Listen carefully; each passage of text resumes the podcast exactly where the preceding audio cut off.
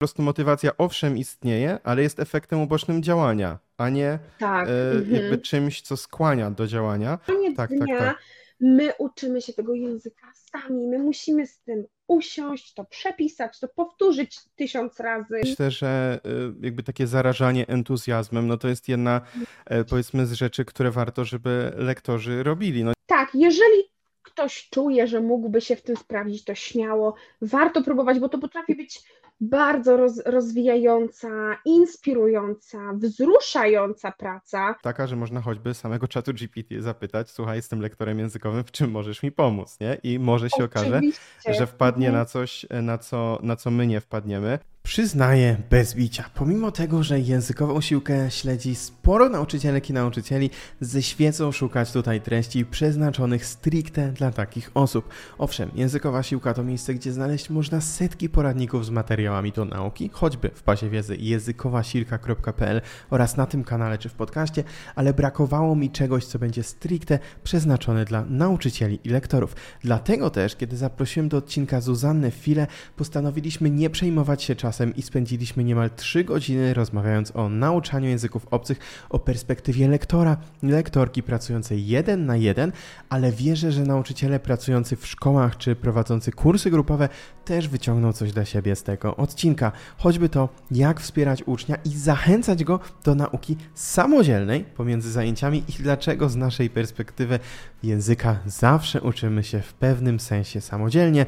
To przy okazji odpowiedź na pytanie, skąd w ogóle wziął się na językowej siłce odcinek dla nauczycieli, skoro językowa siłka skupia się na nauce samodzielnej. Zapewne kolejny odcinek o tej tematyce pojawi się nieprędko, dlatego zachęcam do tego, aby czerpać całymi garściami. A przy okazji, jak zawsze, cały odcinek podzieliliśmy i na YouTubie, i na Spotify na rozdziały, więc jeśli interesujecie tylko jakiś wycinek tej wiedzy, nic nie stoi na przeszkodzie, aby tylko na tym się skupić.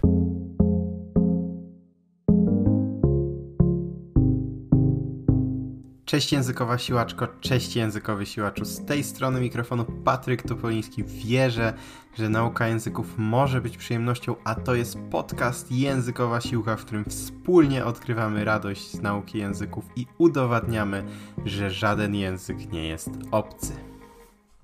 W dzisiejszym odcinku goszczę Zuzannę File. Zuzanna jest lingwistką, pasjonatką języków obcych oraz, co w kontekście dzisiejszego odcinka najważniejsze, nauczycielką języka angielskiego oraz języka niemieckiego z wieloletnim doświadczeniem oraz ze znajomością najnowszych trendów, metod i narzędzi pomocnych w nauce i nauczaniu języków obcych. Zapraszam do wysłuchania naszej rozmowy. Cześć Zuzanna.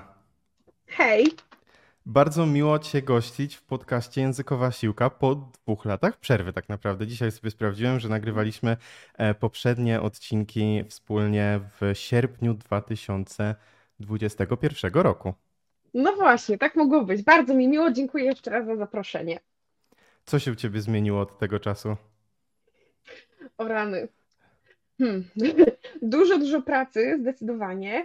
E, W sumie od tych dwóch lat e, nie było u mnie bardzo dużo takich drastycznych zmian, bardziej taka ekspansja, rozwijanie Mhm. mojej działalności przede wszystkim w internecie, bo dwa lata temu mniej więcej w ogóle zaczęłam działać na Instagramie, na Facebooku, więc dalej to rozwijałam. No, gdzieś tam się pojawiło kilka projektów, ciekawych podcastów, zaczęłam prowadzić e, webinary, e, zajęcia, zajęcia z moimi kursantami i rozwijanie tej formuły.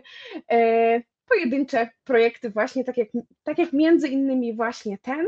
E, Także w tej chwili w sumie bez wielkich zmian, ale sporo ciekawych urozmaiceń, także cieszę się, że tu jestem. Super. W razie czego, jeśli e, ktoś nie miał okazji wysłuchać tych odcinków, to są one oczywiście dostępne zarówno na Spotify, jak i na YouTubie e, w archi- wśród archiwalnych odcinków. One tak naprawdę się nie zestarzały, bo to był jeden był odcinek na temat e, wymowy, drugi odcinek był na temat tego, jak przejść z poziomów B do poziomów C, więc to są rzeczy, które jak najbardziej nadal są aktualne. Także może, może powinniśmy byli o tym powiedzieć na końcu tego odcinka, jak komuś się spodoba ta rozmowa, a nie na początku, ale jeśli ktoś później ma ochotę zajrzeć, to, e, to Tak, tematy są zdecydowanie ponad, e, ponadczasowe, bo e, w sumie chyba w metodyce tak ogólnie od tych dwóch lat się Tak. nie zmieniło tak bardzo dużo, także jak najbardziej śmiało zapraszamy do odsłuchiwania, jeśli się Wam przydadzą takie właśnie tematy, inspiracja, to na pewno coś ciekawego się w tej rozmowie znajdzie. Myślę, że mogę tak powiedzieć. Tak, pozmieniało się trochę technologicznie, ale o tym jeszcze dzisiaj e, porozmawiamy, jaki to będzie miało wpływ na, na nauczycieli. E, W ogóle, e, słuchaj, myślę, że możemy w tym momencie już, e, już zacząć z pierwszym takim pytaniem nadającym ton naszej rozmowie. A Mhm. chciałbym Cię na początku zapytać, mm, i to też myślę jest taka kwestia, o którą każdy, każdy ze słuchaczy, każdy ze słuchaczek chętnie by, by zapytała, zapytał. Mm, Jak zaczęła się Twoja kariera jako lektorki językowej i co Cię zainspirowało do tego, żeby w ogóle taką karierę przedsięwziąć? To pytanie jest przepięknie sformułowane, jaka była moja inspiracja. Niestety nie mam takiej wygórowanej odpowiedzi na to pytanie, bo to był trochę przypadek. Ja byłam na Okej. pierwszym, drugim roku studiów. Studiowałam lingwistykę stosowaną, więc oczywiście jeśli chodzi o języki, no to zawsze one gdzieś były, ale to był w pewnym sensie przypadek. E, Spotkałam na swojej drodze odpowiednich ludzi, e, którzy, e, którzy też w językach siedzieli I tak się złożyło, że zostałam zatrudniona w szkole językowej, która dopiero zaczynała i pracowałam tam przez około 5 lat, a potem poszłam swoją drogą. E, Ja ogólnie zaczęłam te studia językowe bardziej z taką wizją, że może bym chciała tłumaczyć, być tłumaczem, tłumaczką. E, Oczywiście nadal, nadal mnie interesuje przekład, ale chyba przez te lata studiów i pracy zdałam sobie sprawę, że ta droga, em, taka, jeśli chodzi bardziej o nauczanie, bliższy kontakt z ludźmi, jest mi bliższa, jeśli też chodzi o moją osobowość, o typ pracy, który lubię wykonywać, więc e, przypadek, a może właśnie to nie był przypadek, może tak miało być, że tak naprawdę uczę em, od samego początku mojej kariery, odkąd, odkąd zaczęłam być studentką tak naprawdę. Pierwsze lekcje, jeszcze takie nieoficjalne były, jak miałam 19-20 lat. Oczywiście, no nieporównywalnie teraz jest lepiej, jeśli chodzi o mój rozwój, moje doświadczenie po tych, po tych dziewięciu, w tym roku będzie 9 lat, e, ale no na początku od czegoś trzeba zacząć i to, że też e, kilka osób obdarzyło mnie zaufaniem, było też dobrze rokowało na przyszłość, żebym się w tej dziedzinie rozwijała. Więc tak, przypadek, ale właśnie też fakt, że lubię ludzi, lubię z nimi pracować, lubię dzielić się wiedzą i tak po prostu to tak naturalnie się potoczyło.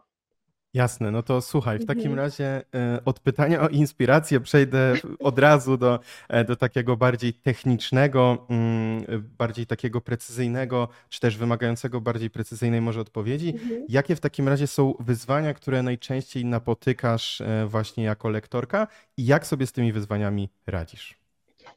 Dobra, jeśli chodzi o wyzwania językowe, to y, pomyślałam sobie, że tutaj nawet mm, nie ma co się tak bardzo rozwijać y, na ten temat, bo jakby Mhm. tutaj każdy człowiek przychodzi z jakimś zestawem problemów, trudności, wyzwań, y, a moją pracą, moim zadaniem jest pomóc tej osobie te problemy rozwiązać albo zaopatrzyć tę osobę w narzędzia, aby ona sobie umiała radzić z tymi problemami. Więc Mhm. to nie jest wyzwanie dla mnie. Czasami oczywiście jest, zdarza się, że coś jest e, trudne, e, abym ja muszę znaleźć e, sposób, żebym mogła to w dobry sposób wyjaśnić albo przedstawić. Większym problemem, większym wyzwaniem jest właśnie nie stricte językowe, jakaś, jakieś, jakieś takie sprawy, tylko taka charakterystyka tej współpracy. E, Już tłumaczę o co chodzi. Jeśli chodzi w ogóle o zajęcia jeden na jeden, E, I od razu też na początku chciałabym zaznaczyć, że ja jestem jedna lektorka, jest mnóstwo innych lektorów i też nie musi być tak, że każdy lektor e, ma takie samo podejście jak ja.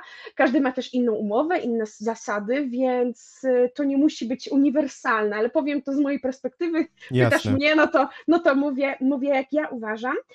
Moim zdaniem e, zajęcia takie jeden na jeden, zwłaszcza z dorosłymi, ale też, też z młodzieżą, to jest taka językowa usługa premium. To jest takie językowe rzemiosło. Masz, kursant ma jedną osobę, która się powiedzmy na tym zna. e, poświęca ci absolutny maksimum swojego doświadczenia, czasu, uwagi i krok po kroku z tobą eliminuje błędy, jakieś potyczki językowe, trudności na wielu różnych płaszczyznach. E, I to jest taka mm, szczególna współpraca, ponieważ przez to, że mm, kursanci się na to zapisują, mają bardzo często świadomość, że to jest najwięcej, co ja już mogę zrobić dla tego mojego języka. Fakt, jest to w pewnym sensie prawda, bo to jest bardzo skuteczna, potrafi być bardzo skuteczna metoda nauki i to jest generalnie tak z grubsza najlepsze, co można zrobić dla siebie nauka bardzo sfokusowana na Twoich potrzebach i bardzo mm, e, i, i jakby masz kogoś, kto bardzo o to dba. I przez to, mimo że to jest super scenariusz, sporo ludzi myśli, że takim scenariuszu zapisałem się na zajęcia, to już pójdzie i będzie łatwo. No niestety tak to nie działa, bo nauka języka to ciężka praca.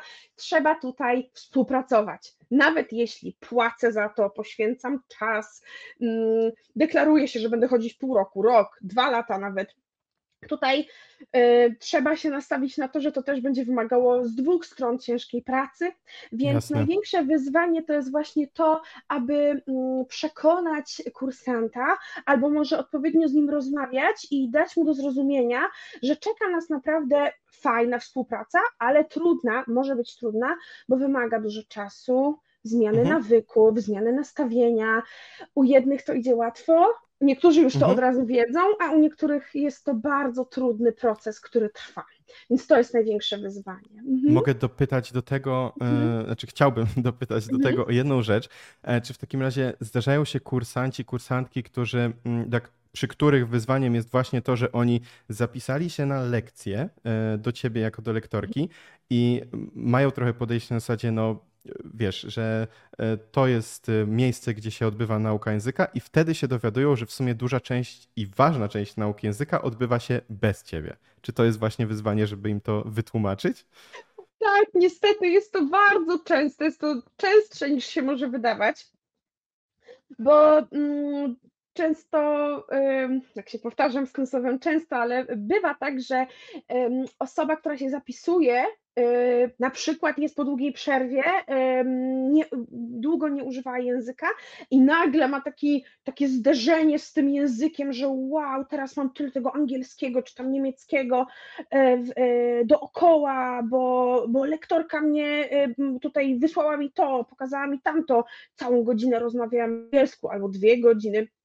E, I, I potem wydaje się, że ta godzina to jest tak dużo, a prawda jest taka, że to jest tylko naprawdę ten, ta lekcja to jest tylko taka realizacja y, tych materiałów, które powinno się robić w domu. Ale y, ja też zawsze powtarzam, że poza samym nauczaniem języka samego w sobie, y, to, mm, to też jest tak, że ja uczę trochę jak uczyć i wyposażam w materiały, takie mm, daję materiały, mhm. techniki, aby, aby ktoś mógł się uczyć. Okej, okay. E, ja myślę, że w ogóle a propos e, tego, e, tej całej koncepcji samodzielnej nauki przy nauce z lektorem, warto zaznaczyć, że będziemy też nagrywać drugi odcinek, który będzie mhm. właśnie o, o pracy z lektorem z perspektywy osoby uczącej się, dlatego mhm. tam jeszcze bardzo dużo o tym porozmawiamy. A teraz mhm. przejdę do takiego pytania, już może trochę nawiązującego do, do takiej codziennej pracy E, jeśli chodzi o to, jak wygląda właśnie typowy dzień w życiu mhm. lektora językowego w XXI wieku i tu kładę specjalnie akcent na to, e, na to ostatnie. Dobra, jeśli chodzi o typowy dzień, przebieg tego dnia, to domyślam się, że to jest dość mocno indywidualna sprawa, ale jeśli chodzi o mnie, to przede wszystkim dużo jest tych zajęć, tak, więc wymagają one przygotowania. Yy, dla mnie bardzo ważne jest tak ogólnie też przygotować się do takiego dnia, yy, przemyśleć sobie, z kim dzisiaj będę mieć do czynienia, yy, o co się mam zapytać. Lubię sobie poświęcić rano lub wieczorem, dzień wcześniej, parę minut, żeby się zastanowić, o czym tam ostatnio rozmawiałam z kimś, czy czy jakiś mój kursant na przykład wyrażał jakieś szczególne życzenie, że chciałby się mocniej skupić na czymś tam, czy, czy mam na coś zwrócić uwagę. No i poza tym e, myślę, że to jest taka dość mm, e, trudna praca, jeśli chodzi o też przygotowanie do zajęć, bo przygotowywanie się do zajęć to jest, no można powiedzieć, drugie tyle, ile, ile tych zajęć. Oczywiście na początku jest to bardziej czasochłonne. Zbieramy materiały, zbieramy e, jakieś e, też rady, metody, techniki nauczania. Każdy lektor musi znaleźć coś, co e, jemu najlepiej odpowiada, jak najbardziej lubi uczyć, na przykład gramatyki, słownictwa, tak? mhm. tak? to każdy ma swoje metody. Potem oczywiście to się troszeczkę automatyzuje i jest łatwiej, ale duża część pracy to jest w ogóle gromadzenie materiałów, no gromadzenie pomysłów, szablonów, bo tutaj to jest takie właśnie ciekawe. Z jednej strony można sobie trochę tę pracę zautomatyzować i no, dzielić się podobnymi materiałami z różnymi kursantami, bo mają podobne potrzeby, ale każdy jest inny, każdy uczy się trochę inaczej, więc takie same, ale ciut zmienione. No tak, i też osoby oczekują tej tak. personalizacji, nie? Tak, dokładnie. Plus też trzeba cały czas brać pod uwagę to, że nie da się raz y, nagromadzić informacji, nawet materiałów, no tak. bo na przykład artykuły prasowe, które ja, y, których ja lubię na przykład używać, albo filmiki jakieś, podcasty, które są dobrym tłem, na przykład inspiracją mhm. do rozmowy, one się też starzeją, czasami po kilku latach, latach, tak, to mi ja patrzę, mówię, nie, no ten artykuł z 2018, mówię, nie, no, to już może nie, może już, może już warto znaleźć coś nowego. Też nam się to nudzi lektorom, no tak, szukanie tak, nowych materiałów, też usprawnień i też, żeby nam się te lekcje nie nudziły, bo też jesteśmy ludźmi i czasami można popaść w rutynę, więc więc tutaj tak naprawdę lektor, życie lektora to jest bardzo dużo gadania, bardzo dużo czasu takiego pełnego skupienia, więc też e, trzeba znajdować przestrzeń na takie wyciszenie się, e, mhm. ale też dużo researchu tak zwanego, szukania różnych metod, e, zbieranie pomysłów, ale też rozmowy z innymi lektorami, bo to bardzo pomaga właśnie, żeby się wymieniać pomysłami, spostrzeżeniami, bo to naprawdę bardzo, bardzo pomaga. Jasne. Też mhm. e, w tym pytaniu zależało mi na tym, że mhm. mm, domyślam się, że jakaś część osób, które słuchają akurat tego odcinka, to są właśnie mhm. osoby, które albo są lektorami, albo zastanawiają się nad tym, żeby właśnie e, taką drogą pójść w swojej, e, w swojej ścieżce zawodowej, w swoim życiu zawodowym. Dlatego, że sporo takich osób również językową siłkę śledzi. I w związku z tym zależałoby mi też na tym, żeby osoba, która potencjalnie chce być lektorem, właśnie dowiedziała się od ciebie. Myślę, że gdybym był potencjalnym mhm. lektorem, to chciałbym się tego dowiedzieć. E, ile jest tej pracy poza samymi lekcjami? Wiesz co chodzi? Powiedziałaś drugie tyle, mhm. czyli rzeczywiście no. jest tak, że na przykład kilk, nie wiem, załóżmy, że mam 4 godziny zajęć e, mhm. dziennie, to do tego potrzebuję 4, 4 godzin, żeby przygotować te zajęcia? Czy to tak się powiedzmy e, mhm. inaczej wygląda, że w toku powiedzmy tygodnia czy mhm. miesiąca, czy, czy się to rozkłada bardziej? Bardzo trudno jest to ocenić, moim zdaniem. Ja sobie tak porównuję e, siebie sprzed kilku lat, to mhm. faktycznie zdarzało się, że to było drugie tyle bo okay. ja też sama nie miałam za dużo materiałów, doświadczenia, pomysłów i no mi, ja potrzebowałam czasu, żeby te materiały zebrać. Później zaczęłam się uczyć, jak te informacje gromadzić, jak wykorzystywać rzeczy w taki bardziej umiejętny sposób. Mam na myśli, nie wiem, mhm. tłumaczyłam komuś gramatykę, to się sprawdziło, te ćwiczenia są dobre, ten materiał jest generalnie sensowny, żeby go powielić, więc ja sobie to zapiszę na potem, bo na pewno się trafi za jakiś czas nowa osoba, która będzie miała również no z tym problem. Y, uczymy, ja uczę przynajmniej samych Polaków, e, mhm. w podobnym wieku zazwyczaj e, i bardzo na podobnym poziomie. Też zawsze się jakaś taka grupa węższa mm, znajduje. Więc prawdopodobieństwo, że znajdą się dwie, trzy, cztery osoby, które mają podobne wyzwania, albo nawet mają problem z podobnymi zagadnieniami, jest duża, więc można to opowielić i wykorzystać, troszkę zmienić, ale zmienić coś, 10% czegoś, niż zupełnie na nowo odkrywać jakieś no pomysły, no to to jest już w ogóle inna rozmowa, tak? Więc jeśli miałabym powiedzieć komuś, kto chciałby być lektorem w przyszłości, na początku jest to zdecydowanie więcej pracy, później jest łatwiej, ale trzeba się kierować to gromadzenie tych materiałów w takim, e, tak też rozsądnie moim zdaniem. Na zasadzie mhm. zachowam to, zapiszę sobie i nie gdzieś tam, okay. gdzieś na komputerze, tylko stwórz sobie folder, podziel sobie, Czy zapisz, jakiś storage tych treści wszystkich tak, sensownych. Tak, moim zdaniem tak i też, też myślę, że jeżeli ktoś ma może osobowość, y, albo w ogóle po prostu taką naturę, lubi uczyć i wie, że to jest coś dla niego, to to też będzie przychodziło naturalnie Mm, czerpanie inspiracji tak w ogóle z życia, bo e, mhm. właśnie ja się no też tak. czasem zastanawiam, jak ktoś mnie czasem pyta, skąd ja biorę pomysły, i w sumie nie wiem, jak mam odpowiedzieć. No jakoś żyję sobie, myślę i, i tak jakby to nauczanie jest tak zakodowane w mojej głowie już, że ja cały czas o tym myślę, że widzę jakiś fajny materiał, na przykład nie jestem w muzeum, widzę fajną mhm. ulotkę albo widzę coś, mówię, kurczę, to jest ciekawe, może o tym mogłabym porozmawiać na lekcji. Robię sobie zdjęcie, zachowuję te rzeczy, w domu patrzę, czy rzeczywiście to się sprawdza i tyle, więc jeżeli ktoś ma osobowość, chęć taką właśnie też, żeby mhm. tak pracować, to na pewno też znajdzie swój sposób. To jest bardzo mocno indywidualna praca i każdy lektor, tak jak każdy kursant jest inny. Tak, mój, mój, kolega ze studiów kiedyś powiedział coś takiego, jak mieliśmy taką rozmowę, że ja nie wiedziałem czegoś, co wydarzyło się ostatnio na świecie i było takie totalnie oczywiste. Um, I on tak się na mnie spojrzał, tak, to ty życia nie czytasz, Patryk?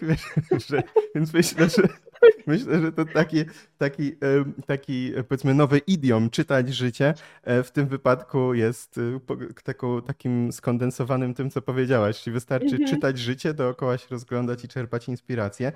A słuchaj, mhm. pozwolę sobie mhm. E, tak, odnosząc się do tego, co powiedziałaś, zadać jeszcze jedno pytanie, mhm. E, dlatego że powiedziałaś, że na początku e, ta praca wygląda zupełnie inaczej, a ty masz mhm. to doświadczenie, a my jako, ja jako prowadzący podcast Językowa Siłka i słuchacze Językowej Siłki mhm. mamy to szczęście, że możemy dzisiaj z tobą porozmawiać, więc chciałbym ci zadać następujące pytanie. E, jak różni się Twoja praca w perspektywie tego, jak wyglądało to na przykład 9 lat temu, jak wyglądało to mhm. 5 lat temu, a jak wygląda to teraz? Na co są różne akcenty położone? Mm, mm. Wiesz co, no może nie teraz, mm -hmm, tylko na przykład, -hmm. nie wiem, w ostatnim roku, ostatnich miesiącach. Tak. Wiesz co, też y, y, to jest ciekawe pytanie, bo y, mam doświadczenie, mam e, historię współpracy z kursantami. Z niektórymi pracuję 6 miesięcy, z niektórymi pracuję już 3 lata lub nawet mhm. więcej. E, I to też fajnie, że te osoby się przewijają cały czas gdzieś w moim życiu. E, I to też sprawia, to też przyczynia się do mojego rozwoju jako, jako lektorka. Na samym początku, oczywiście, no nie oszukujmy się, gdy miałam 19-20 lat, jeszcze był taki, to był taki moment, kiedy oczywiście myślałam, że wszystko wiem najlepiej, a byłam na drugim roku studiów i, i zbierałam. Pozdrawiamy wszystkich 19 i 20-latków, tak, którzy nas teraz słuchają. Żeby nie było, to jest naturalny moment w życiu, kiedy się po prostu no ma trochę bardziej podejście. Potem się trochę to zmienia, bo się uczymy i zdajemy sobie sprawę, wow, ja tego jeszcze nie wiem, i mhm. potem myślimy, że wiemy coraz mniej, a tak nie jest. Na początku, oczywiście, pierwszy rok, dwa mojej kariery jako lektorka, to trochę było takie błądzenie, takie po omacku, że bardzo się starałam, ja się bardzo do tych zajęć przygotowywałam, żeby być na każdą ewentualność gotowa. E, I ale pod koniec zajęć często miałam uczucie takie, że ja nie mam pojęcia, co ja robię. Oczywiście to i tutaj może ktoś to zrozumieć na zasadzie, że źle wykonuję pracę, że jestem lub byłam nieprofesjonalna. Mhm. Może tak było, ale jak się o tym pomyśli, to każdy zaczynał na swoim stanowisku no pracy, jasne. każdy popełnia błędy. Tak samo lekarze, tak, młodzi no, muszą kiedyś pierwszy raz zrobić tę operację albo tam wypisać tę receptę. No pewnie. E, więc też zaczynałam w ten sposób. Pamiętam, miałam bardzo miłe, mam miłe takie wspomnienie, był pierwszy pierwszy y, y, dzień mojej pracy w, w szkole językowej, miałam pierwszą w życiu taką już poważną lekcję. Y, ja się bardzo starałam, bardzo się przygotowałam i pod koniec tej lekcji ta pani, z którą miałam lekcję, powiedziała, no, że ja jestem taka młodziutka, że ona na początku się bała, ale że tak mi się podobało, tak jej się podobało, bo, bo jestem taka profesjonalna i taka, taka ogarnięta. Ja tak patrzyłam tylko na nią i tak mówiłam, dzięki. Byłam troszkę oczywiście zestresowana, ale to był dla mnie dobry znak, że ktoś w ten sposób odebrał te zajęcia. Oczywiście w mojej głowie to w ogóle inaczej wyglądało. Ja byłam mhm. zestresowana, bałam się, czy wszystko jest ok. Więc pierwsze lata to było trochę takie po omacku, bardzo duże wsparcie innych lektorów, gdzie się wymienialiśmy radami, materiałami. E, dlatego też praca w szkole językowej, gdzie byli inni lektorzy, bardzo mhm. pomogła. To jest, to jest nieocenione wsparcie, bo nikt inny tak dobrze nie doradzi jak oni. Później e, po pięciu latach powiedzmy zaczęłam już tak troszeczkę znajdywać swój, swoje sposoby, moją osobowość, jakby jak to wszystko tam wpleść. E, zaczęłam obserwować, co dobrze wychodzi, a co wychodzi gorzej. Dużo bardzo pytałam o informację zwrotną, lekto, e, mhm. kursantów, przepraszam. Pytałam, co co ci odpowiada, czego ci brakowało na zajęciach. I na przykład doszłam do wniosku, że e, bardzo dużo się skupiam na, e, na rozmowie, co jest super. E, dużo tłumaczę gramatyki, dużo ćwiczymy wymowy, ale na przykład bardzo sporo osób, które uczyłam, ma problem ze słownictwem mm, i, mm i nie umie się go uczyć mało przyjmują nowego słownictwa na stałe, jakby tak do tej długotrwałej mhm. pamięci. Mhm. Ja sobie zdałam sprawę, że oczywiście każdy się uczy na własną rękę na koniec dnia, ale to też jest trochę moja wina w cudzysłowie, tak, że ja w sumie zadałam sobie pytanie, czy ja umiem uczyć słownictwa, jak uczyć się słownictwa, jak to robić e, mhm. i rzeczywiście bardzo sobie to wzięłam do serca i zaczęłam się sama e, w tym kierunku rozwijać, na zasadzie nie może tak być, że ja nie uczę słownictwa. Ja muszę znaleźć sposób, aby to robić. I muszę przyznać, że faktycznie tak się zafiksowałam, że teraz chyba to jest moja ulubiona rzecz, mhm. E, że to teraz przez te kolejne lata i do teraz wyszło w ten sposób, że jeden z moich ulubionych takich metodycznych zagadnień i tematów to jest właśnie e, e, skupienie się na poszerzaniu tego słownictwa, bo mimo wszystko, no oczywiście wszystko jest ważne, tak, w języku, wymowa, gramatyka, e, praktyka przede wszystkim, ale to słownictwo to jest taki mm, bardzo taki wspólny, wspólny rdzeń, jeśli chodzi o naukę języka, bo bardzo często potrzebujemy słów, aby się wyrazić, tak, gramatyka może czasem gdzieś tam szwankować, ale dogadamy się, tak, a to nowe słownictwo daje nam uczucie, że my się rozwijamy, na większą ilość tematów możemy porozmawiać i też e, zwłaszcza na wyższych poziomach to słownictwo jest bardzo ważne, bo tak jak e, nawiążę znów i zareklamuję nasz podcast sprzed dwóch lat Właśnie chciałem zrobić, tak. wiecznie średnio zaawansowanym, tak, gdzie jestem na takim jest ok, ale mogłoby być lepiej, to, to to jest już taki moment, gdzie jest to taka faza takiej trochę stagnacji językowej, tak. bo my musimy zrobić ogromny krok, żeby poczuć ten progres na wyższym poziomie. I tak naprawdę, jak się o tym pomyśli, to ta różnica między średnio zaawansowanym a zaawansowanym, jeżeli już musimy użyć na przykład naszej skali cyfr, tak, między tym B2 a C1, albo nawet B1 a B2, ta różnica przede wszystkim opiera się na słownictwie, Jak na naszym zasobie, bo gramatyka na pewnym etapie już nas nie zaskoczy. Więc ja Też zaczęłam jest stagnacja się tym gramatyczna, tak, można powiedzieć. Tak, można tak powiedzieć. E, więc e, też właśnie bardzo na tym słownictwie się skupiłam. Więc e, lubię chyba tak ewoluować jako lektorka, mhm.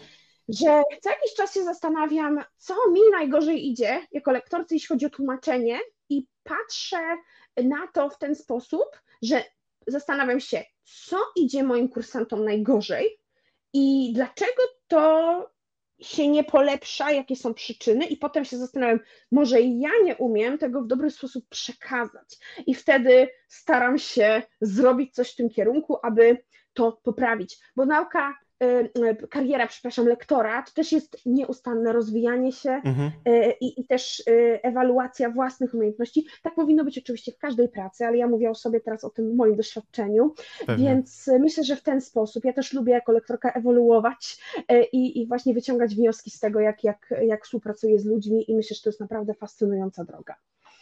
Tak, co do tego słownictwa, to ja się w zupełności zgadzam, że to jest trochę e, właśnie, tak jak powiedziałaś, ten wspólny rdzeń, czy też takie cegły, nie? których po prostu mhm. potrzebujesz, żeby budować twoją wieżę, e, powiedzmy z B1 do, e, do C2, czy, tak. czy na mhm. jakikolwiek mhm. inny poziom.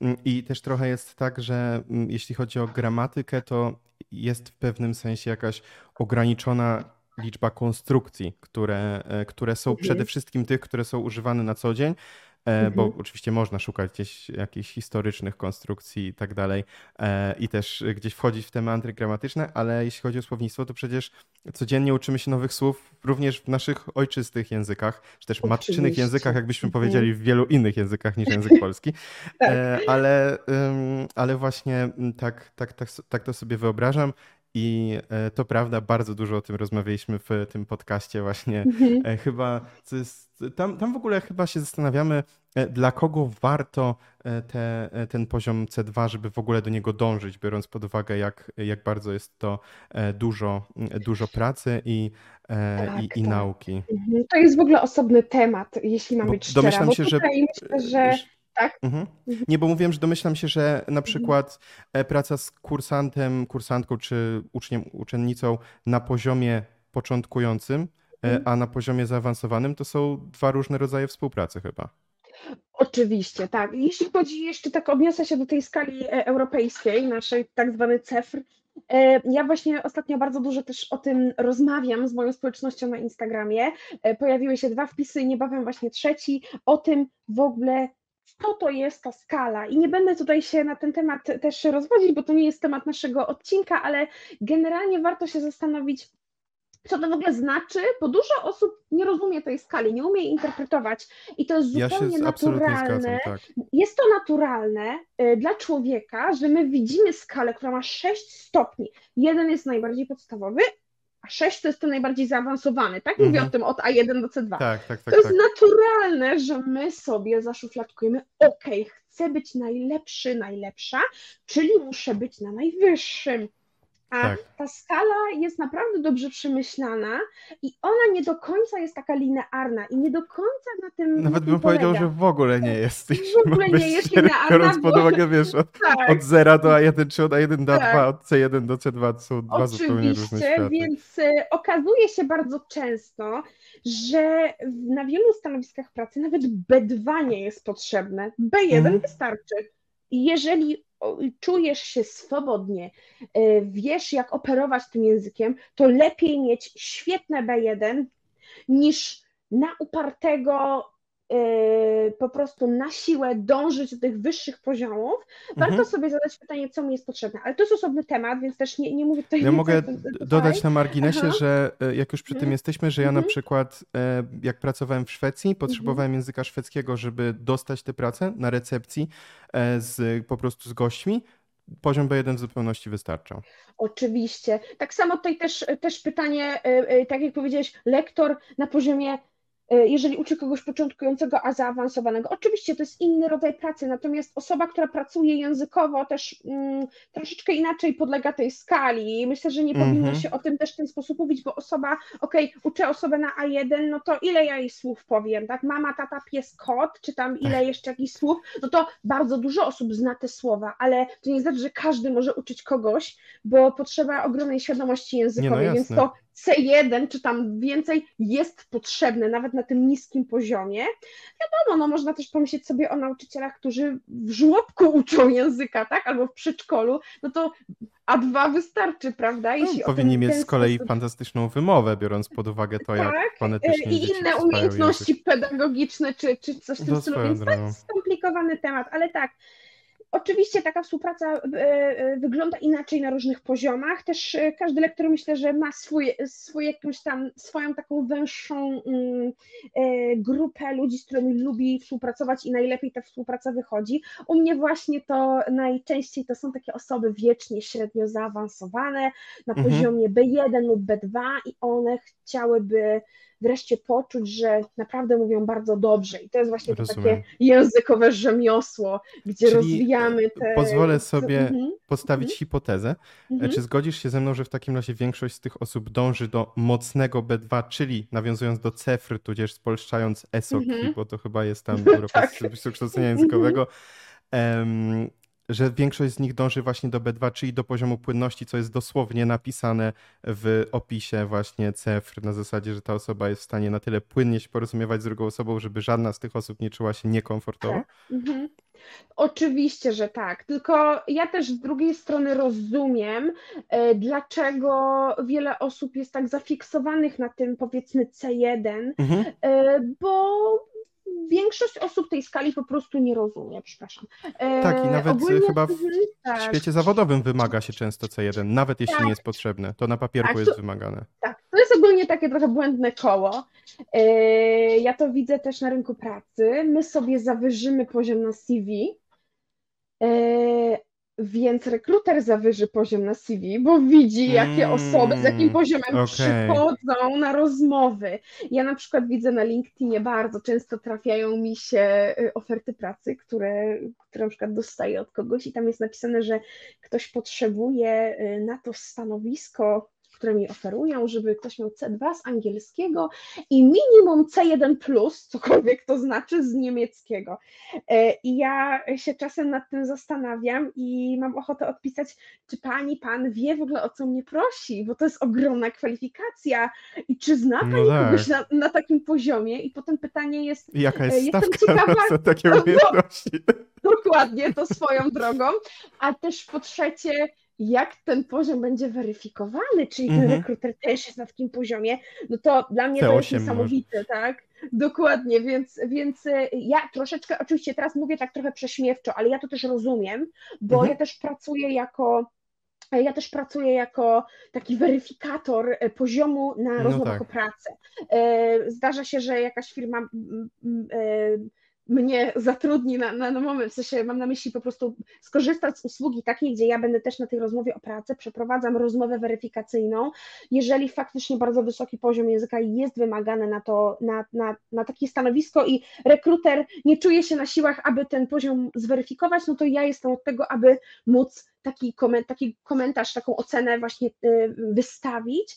E, I ja też widzę, jak to wygląda, tak? Jakie osoby, em, jak bardzo często jest tak, że to, co jest wpisane w CV, kompletnie nie współgra z tym, co jest w życiu podczas tej rozmowy w obie strony. I ktoś jest dużo lepszy niż się przedstawił na CV, albo, e, przepraszam, w CV napisał, że ma niższy poziom, a jest lepiej, albo na odwrót, tak? Więc ja to też rozumiem, dlatego tym bardziej zachęcam i kursantów, kandydatów, ale też rekruterów, żeby zapoznać się z tą skalą. Ona jest bardzo przemyślana i naprawdę można z niej świetnie skorzystać. Jak na nielinearną, kompleksową rzeczą, e, rzecz, jaką jest nauka języka obcego, to ta skala jest naprawdę niezła i jest naprawdę do granic możliwości uniwersalna, co nie jest łatwe tym temacie, więc Jest zaskakująco precyzyjna, to tak, prawda. mhm, dokładnie. Również mhm. nawet wydaje mi się, że można znaleźć w internecie właśnie, bo to jest, ten CEFR działa przy Radzie Europy, jeśli się nie mylę,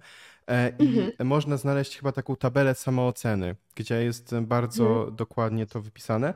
Mm, Domyślam się, że ta tabela samooceny może też działać do współpracy z, e, z kursantem, ale to może e, też do, do sprawdzenia, w razie czego, e, Tak, tak jak mhm. mówisz, są już dwa posty u ciebie na Instagramie, e, trzeci Tak, w toku. tak, Jeśli mhm. ktoś ogląda na YouTubie, to już widzi, że tutaj pod twoim imieniem nazwiskiem wyświetla się cały czas twój Instagram. Mhm. Natomiast w razie czego, jeśli ktoś słucha tego na przykład na Spotify, to można sobie teraz wejść na przykład na Insta e, też w telefonie. Spotify dalej leci w tle e, i zaobserwować sobie właśnie Susan's. Linguistics, e, ewentualnie też e, w opisie odcinka, Tak jest. zarówno na Spotify, jak na YouTubie. Wszystkie linki są Mhm, e, tak.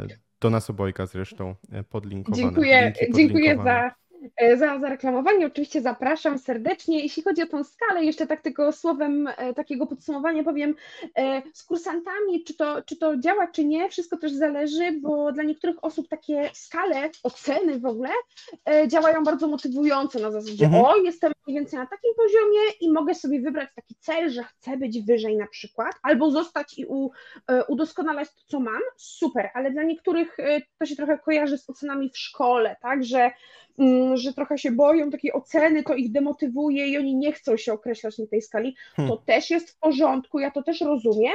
Czasami w sytuacji, w której jest kursant, ta skala jest kompletnie niepotrzebna. No Nie tak. trzeba się określać, nikt ktoś nie szuka pracy albo, y, albo nie potrzebuje takiego, takiej weryfikacji, no to po co ma sobie tym zawracać głowę? To, to, to ma pomagać, to jest narzędzie, tak jak język, tak ta skala ma pomóc. Jeżeli jest niepotrzebna, no to z niej nie korzystamy, więc to też zależy. Nie ma co się tak y, też zbytnio nią przejmować, jeżeli jest niepotrzebna, ale to też dłuższy temat, więc myślę, że Jasne. tutaj tak to Ja zostawię. sobie w sumie bardziej wyobrażam e, tę skalę jako taką grę niż ocenę jak w szkole, no bo Ocena mhm. bardziej chodzi, wiesz, nawet, no bo w szkole tak naprawdę nie oceniają nas według tej skali, tylko oceniają nas no według tego, ile znamy słówek na daną kartkówkę z mhm. danego e, tak. rozdziału. E, a ja bym to bardziej widział jako taką grę. I teraz tu mam do ciebie takie pytanie. Mhm.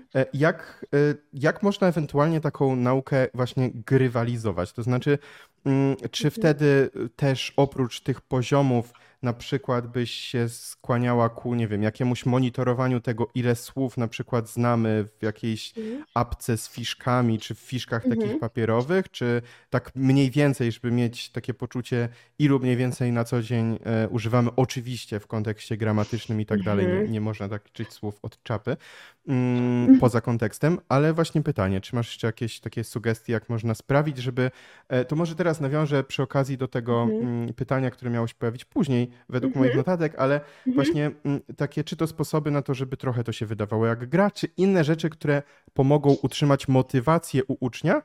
E, I tu na mhm. razie postawię znak zapytania.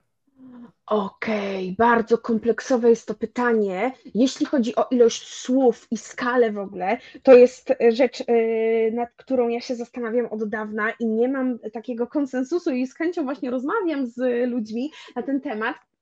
Bo nawet ostatnio szukałam e, takich e, właśnie odpowiedzi na pytanie, ile słów przykładowo trzeba znać, żeby być na tam B1, B2 czy coś w tym stylu. I e, to jest taka niejednoznaczna odpowiedź, bo po pierwsze, skąd my wiemy, ile znamy słów? Tak? Ktoś może powiedzieć, że jest stronka, na której można e, wykonać prosty test i ona tam szacuje, ile znamy słów. Dobra, ale jeszcze jest coś takiego jak bierna i czynna taka jakaś Oj, tak. znajomość słownictwa. To, że ja kojarzę jakieś słowo i w kontekście będę wiedzieć, co ono oznacza, czy to oznacza, że ja znam jego konkretną definicję i użycie w kilku kontekstach i czy ja użyję tego słowa, gdy będę rozmawiać, niewykluczone ale też może być tak, że nie, nie ma takiej, takiej, e, nie mam takiej wiedzy, więc zależy też jak wykonujemy test. Ktoś, kto jest bardzo optymistyczny, mówi tak, widziałem mhm. to słowo, kojarzę, gdzieś tam widziałem, znam, a inna osoba będzie bardzo krytycznie, bardzo surowo do tego podchodzić, mówi, czy ja jestem pewna, że znam to słowo, no niby oznacza to to, ale czy ja bym użyła, nie wiem, dobra, to nie. I te ta różnica może być ogromna, tak? W tym, ile my znamy tych słów, tak naprawdę. Plus kolejne pytanie, co to znaczy znać słowo? Jedno słowo może być powiązane też z dziesiątką y, y, y, możemy, przepraszam, troszkę się, troszkę się zgubiłam, mam na myśli, że jedno słowo może być mhm. połączone z tyloma innymi powiedzeniami, frazami, idiomami. Jakimiś, no tak, może być słowem jakimiś... rdzeniem, a może być pochodzącym od słowa, tak? Czyli tak, na przykład więc, kupić, więc... możesz znać słowo kupić, mhm. możesz znać przekupić, dokupić, zakupić i tak dalej, nie? Pytanie, które tak. słowo znasz. Do tego dochodzą jakieś idiomy czy powiedzenia. Tak. Więc na dobrą sprawę to jest y, dość trudne do zmierzenia. Ja nawet myślałam o tym, czy by kiedyś na samej sobie tego nie przetestować, żeby wykonać test na słownictwo dwa razy. Raz właśnie tak hmm. bardzo hej optymistycznie, że skojarzę to, zaznaczę, a za drugim razem bardzo surowo. Czy jestem pewna, czy znam? Jak nie, to bardzo uczciwie nie zaznaczam i wtedy to jakoś uśrednić, żeby zobaczyć, jaka jest różnica, gdy w ten sposób wykonam ten test. E, jeszcze tego nie zrobiłam, ale jeżeli e, przeprowadzę na sobie ten test, to, to dam znać na profilu, e, ale właśnie. Mm, też widzę, jak na przykład na takich stronkach, gdzie są opisywane poziomy w skali cyfr, jest napisane, że C2 to jest 16 tysięcy słów. E, I dla mnie to było ciekawe, bo zastanawiam się, co to znaczy, bo tak już bez żadnych przechwałek, ani jakichś tam e, porównywań.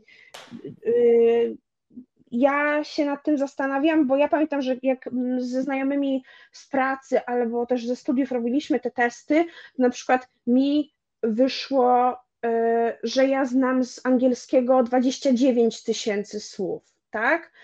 A C2 jest od 16. Czy ja jestem, czy to znaczy, że ja jestem na C2? Wcale to nie musi tego oznaczać. Może znam te słowa, bo nie wiem, dużo czytam, albo po prostu od lat operuję w tym języku i dużo rozumiem, cały czas jestem aktywna.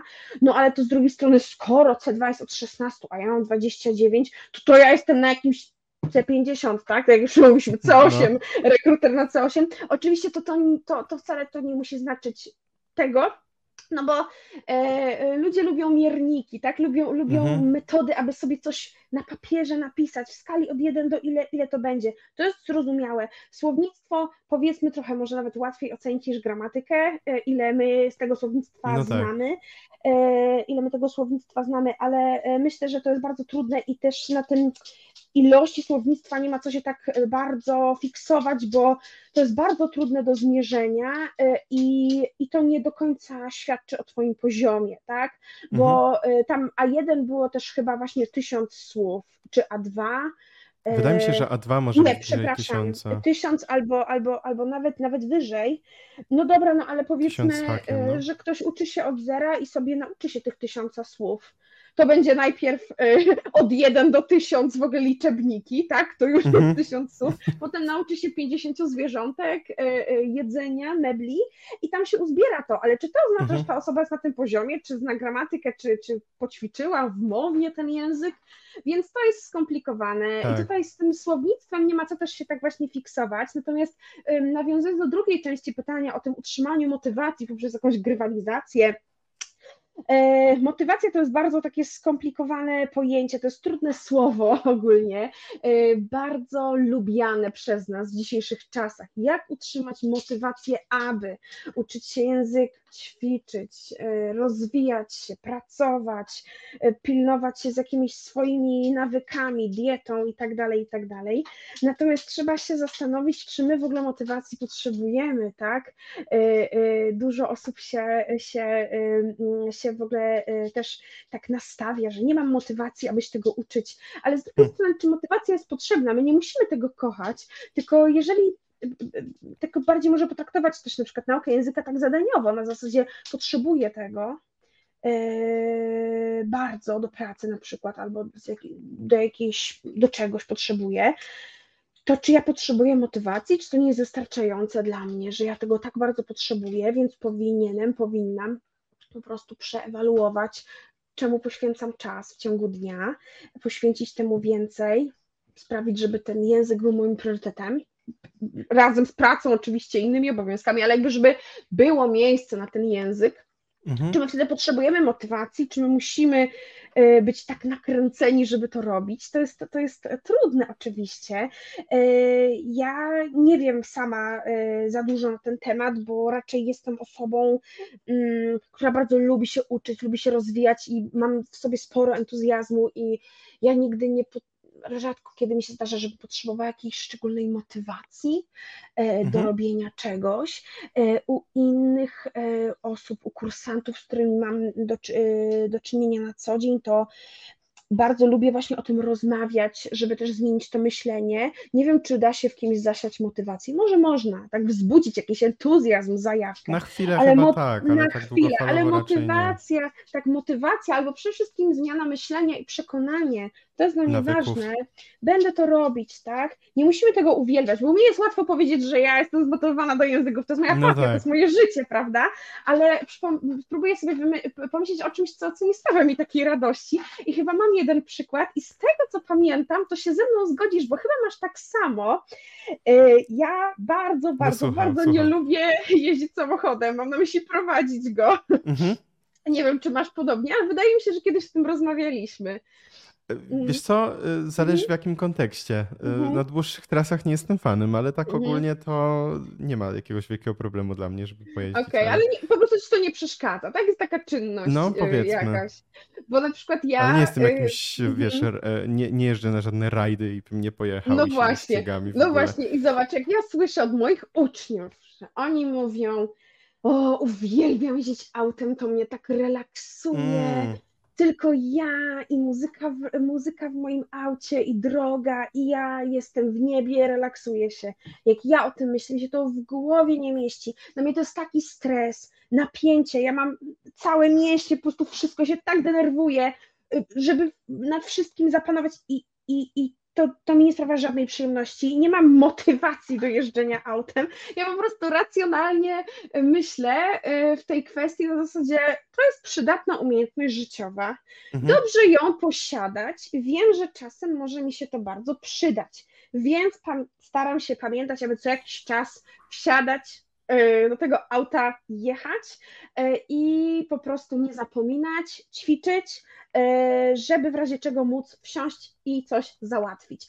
I, i dla mnie jakby ta, ta czynność nigdy mi nie sprawiała przyjemności i nie sprawia mi przyjemności, traktuję ją bardzo neutralnie i mam do tego takie podejście właśnie, że nie ojej, nienawidzę tego robić, to nie będę tego robić, tylko na zasadzie po prostu ona jest i już, nie kocham tego, ale będę to robić i, i czasami naprawdę wystarczy to do nauki języka. Szkoda, fajnie było, gdyby było więcej entuzjazmu, jasne, ale mhm. nie trzeba tego kochać, tak? Ja też nigdy, to też była dla mnie w ogóle lekcja, jak pytałeś o mój rozwój jako lektorka, błędem dużym, jaki popełniałam na początku, było w ogóle bardzo takie młodzieńcze jeszcze, zero-jedynkowe podejście do życia. Poza tym, że myślałam, że wszystko wiem najlepiej, ja nie wiedziałam hmm. zbyt wiele, to też właśnie miałam takie podejście na zasadzie, jak ty możesz tego nie rozumieć, człowieku, jak ciebie to może nie interesować, przecież to jest fascynujące.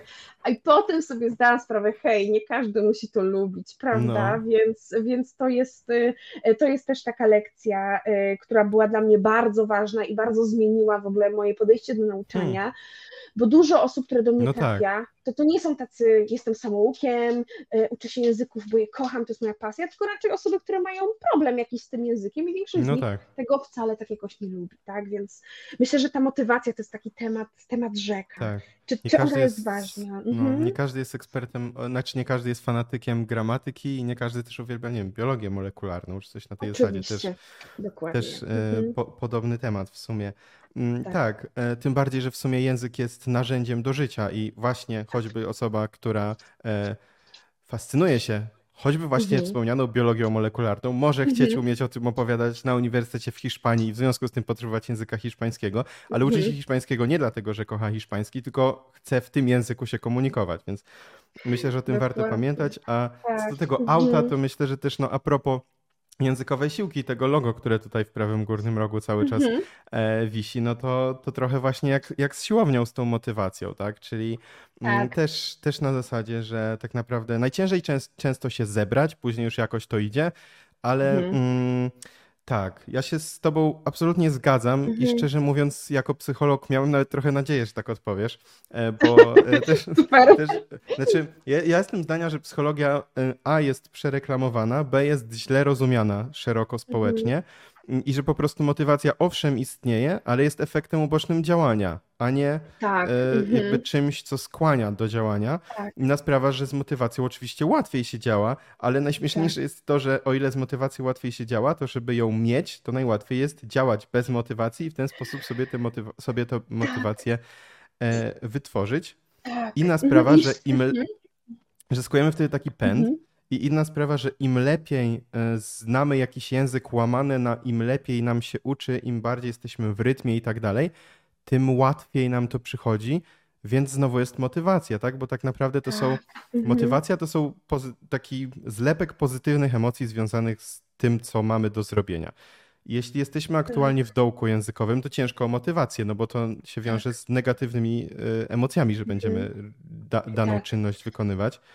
Ale jeśli sprawimy, że albo będą to przyjemne metody, albo fajnie nam się będzie współpracowało z lektorem, albo znajdziemy sobie ciekawy sposób na naukę słownictwa, nagle się okaże, że ta motywacja po działaniu się znajdzie jako jego efekt uboczny. E, Oczywiście. E, taka jest mhm. moja notka e, tak. od psychologa na marginesie. Tak, ale ja w ogóle też e, muszę ci powiedzieć, że ja, e, to jest rzecz, z której ja sobie niedawno zdałam sprawę, bo też kolejnym tematem, rzeką, e, który uwielbiamy oboje, jest to rzekomy talent do języków.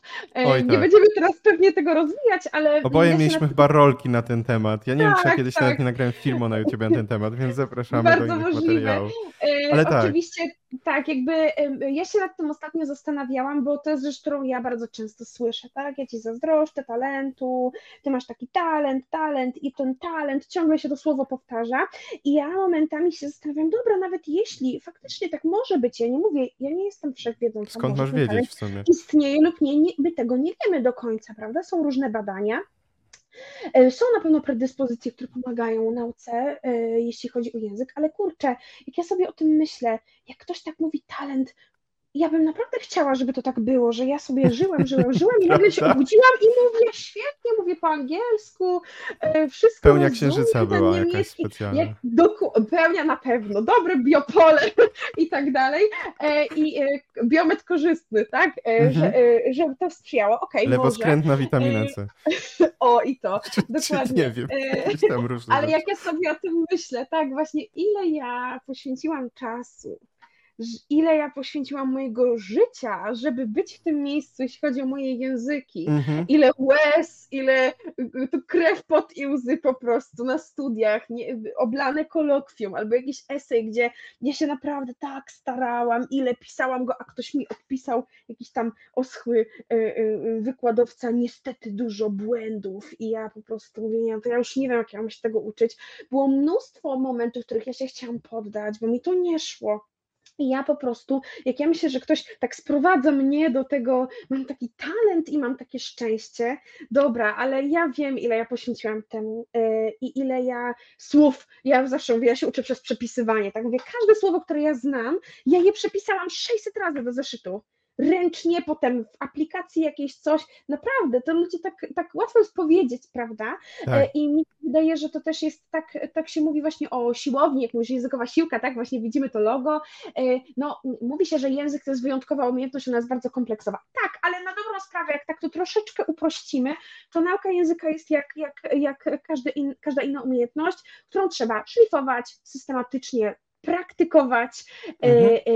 e, cały czas usprawniać, słuchać siebie, co mi najlepiej wychodzi, jak mi w ogóle e, to idzie, co ja lubię, czego ja nie lubię, i cały czas po prostu to inteligentnie rozwijać na swój sposób. Więc tutaj tak naprawdę nie ma wielkiej filozofii. Tak samo z tą motywacją i do, do, co chciałam powiedzieć z tym talentem moim lub jego, jego brakiem lub predyspozycjami.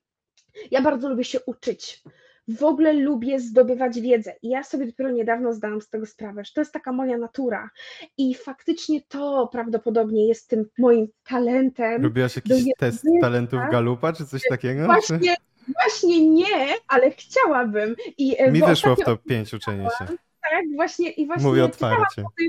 o tych. O Sumienność tych, tych, też swoją drogą, ale to Właśnie, może, może to jest to. I, I jak czytałam o tym, że, że jest taki talent, właśnie uczenie się, mówię, jak zrobię ten test, to dam znać, ale wydaje mi się, że możliwe, że u mnie y, gdzieś Daj to wysoko jest, dam znać, bo właśnie dla mnie to jest taka samonapędzająca się maszyna, to jest przeciwieństwo błędnego koła, że osoba, ja, się, ja się trochę tak, taka Fajne, takie samonapędzająca poprawne koło.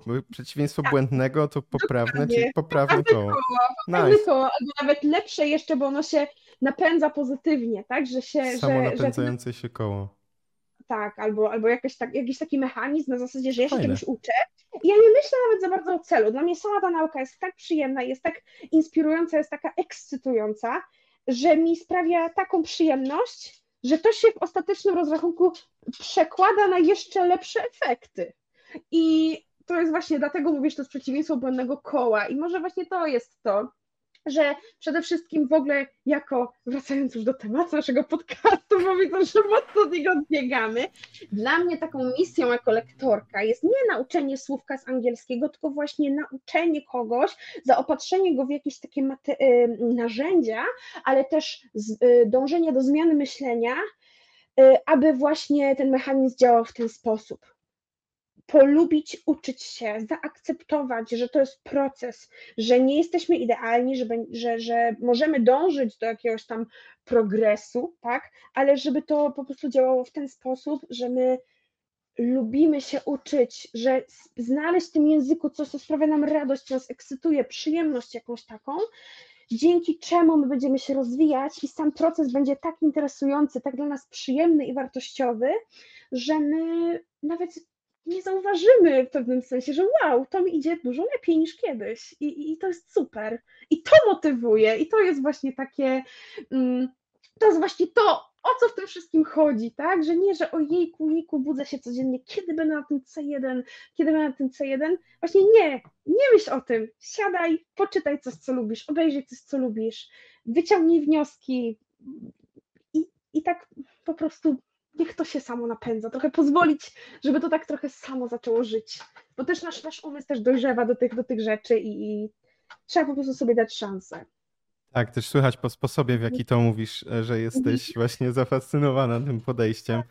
Bardzo bym chciała, to żeby prawda. więcej osób wierzyło i żeby, żeby więcej osób w ogóle miało takie podejście, E, bo to bardzo też ułatwia i, i też sprawia, że praca jest taka przyjemna. Gdy tak, no tak, też tak myślę, że myślę, że jakby takie zarażanie entuzjazmem, no to jest jedna e, powiedzmy z rzeczy, które warto, żeby lektorzy robili. No nie, nie, nie przy każdym uczniu mm, jest to zasadne, nie przy każdej osobie się to uda, no ale jeśli podchodzimy e, do tego w taki sposób właśnie, no to ja też widzę nawet w internecie, tak chodzi przez językową siłkę, że y, bardzo dużo osób czerpie y, właśnie tego rodzaju inspiracje y, bardziej niż wiedzę czasami poprzez różne rzeczy. Typu, kiedy ja na przykład mm, nagrywam y, filmik, kiedy uczę się jeszcze jakiegoś języka i staram się w nim mówić i widać, że to nie jest idealne, ale że mhm. działam, że się staram, no to bardzo często mm, to ma wartość właśnie taką inspiracyjną, E, niż e, samą wiedzę, jak mhm. się uczyć, co jest, co jest innym oczywiście obszarem, tak. e, bo w sumie może nawet motywacja jest trochę przereklamowana na rzecz inspiracji, która, która z kolei takie pokazanie, że mhm. da się, i, i że może też, też spróbuj poprzez działanie, do którego motywacji tak. nie potrzebujesz. Zdecydowanie. Ja w ogóle widzę też, jak próbowałam sobie czasem to wyjaśnić, że jak to jest? Znam dużo osób, którzy, które, które lubią się uczyć języków, które, które się tym jarają, tak? Właśnie y, poligloci jacyś, albo osoby, które się pasjonują tym nauczaniem czy przekładem, lubią ten język, no to wiadomo, wspólny mianownik jest to, że my to wszyscy lubimy, tak? Ale y, ale jakby mamy różne, różną osobowość, e, różnie się uczymy. Jedni mówią, ja jestem słuchowcem, ja wzrokowcem, ja nie znoszę uczyć się z fiszek, a ja uwielbiam coś tam. Każdy jest bardzo inny na każdej płaszczyźnie. E, I ja zauważyłam właśnie tak naprawdę ten wspólny mianownik to jest ten, to jest to czerpanie przyjemności z samego w ogóle tego procesu i to jest taki chyba językowy zen, który, który osiągają takie osoby Nieźle. i to czasem naprawdę wystarczy. Chyba to jest to. Tak, to mhm. prawda. No chyba podobnie jest w sumie na, na siłowni, że żeby zrobić sobie naprawdę, nie wiem, porządną sylwetkę, to trzeba pokochać ten proces e, i ten tak. cały pot i, i łzy, jak to ty określiłaś, te językowy pot, tak. językowe łzy. Wysiłek tak umysłowy tak też jest, e, wysiłek umysłowy też potrzebuje bardzo, bardzo wielu kalorii do tego, żeby się odbywać. E, nasze mózgi mhm. bardzo dużo kalorii e, potrzebują. Mhm. Tak, co do, e, co do meandrowania pomiędzy różnymi mhm. tematami, ja mam trochę takie podejście, że bo powiedziałaś, że wracając do tematu odcinka, mam wrażenie, że trochę wszystko to jest temat odcinka, bo też nigdy do końca nie wiemy, co się przyda danej osobie, która, tak, która tego słucha, a też jest tak, mam taką filozofię, że akurat w podcaście Językowa Siłka te marginesy są dość szerokie i często te notatki na marginesie okazują tak. się ważniejsze niż ta taka właśnie wiedza bo a to może tak. kogoś do czegoś e, zainspirujemy tą rozmową, tak. niż tylko sama wiedza, która też jest ważna. A wracając do samej wiedzy, mhm. która też jest ważna, to jeszcze się, mhm. bo zanotowałem sobie e, tutaj, żeby o tych słowach jeszcze powiedzieć a propos tej wartości takiej mhm. inspiracyjno-celowo, znaczy na zasadzie wyznaczania sobie celu, i ta taka, może nawet tutaj w tym wypadku motywacja, że widzimy ten cel i chcemy do niego podążać, mm, to mimo wszystko ja bym powiedział, że to takie, mm, że najważniejsze jest oczywiście to, żeby e, czerpać przyjemność z tego, co aktualnie robimy, ale też, żeby mniej więcej wiedzieć przynajmniej, w którym kierunku zmierzamy. Tak, na zasadzie, że mhm. po prostu na przykład do czego my tego języka realnie potrzebujemy, bo jeśli mhm. potrzebujemy tego języka do pracy, to może nie uczmy się aż tak dużo słownictwa e, i o tym pewnie będzie też w odcinku na temat tego, jak wykorzystać współpracę z lektorem z perspektywy ucznia, mm, ale też właśnie, żeby pokazać uczniowi, że ok, no to skupmy się na słownictwie, które mhm.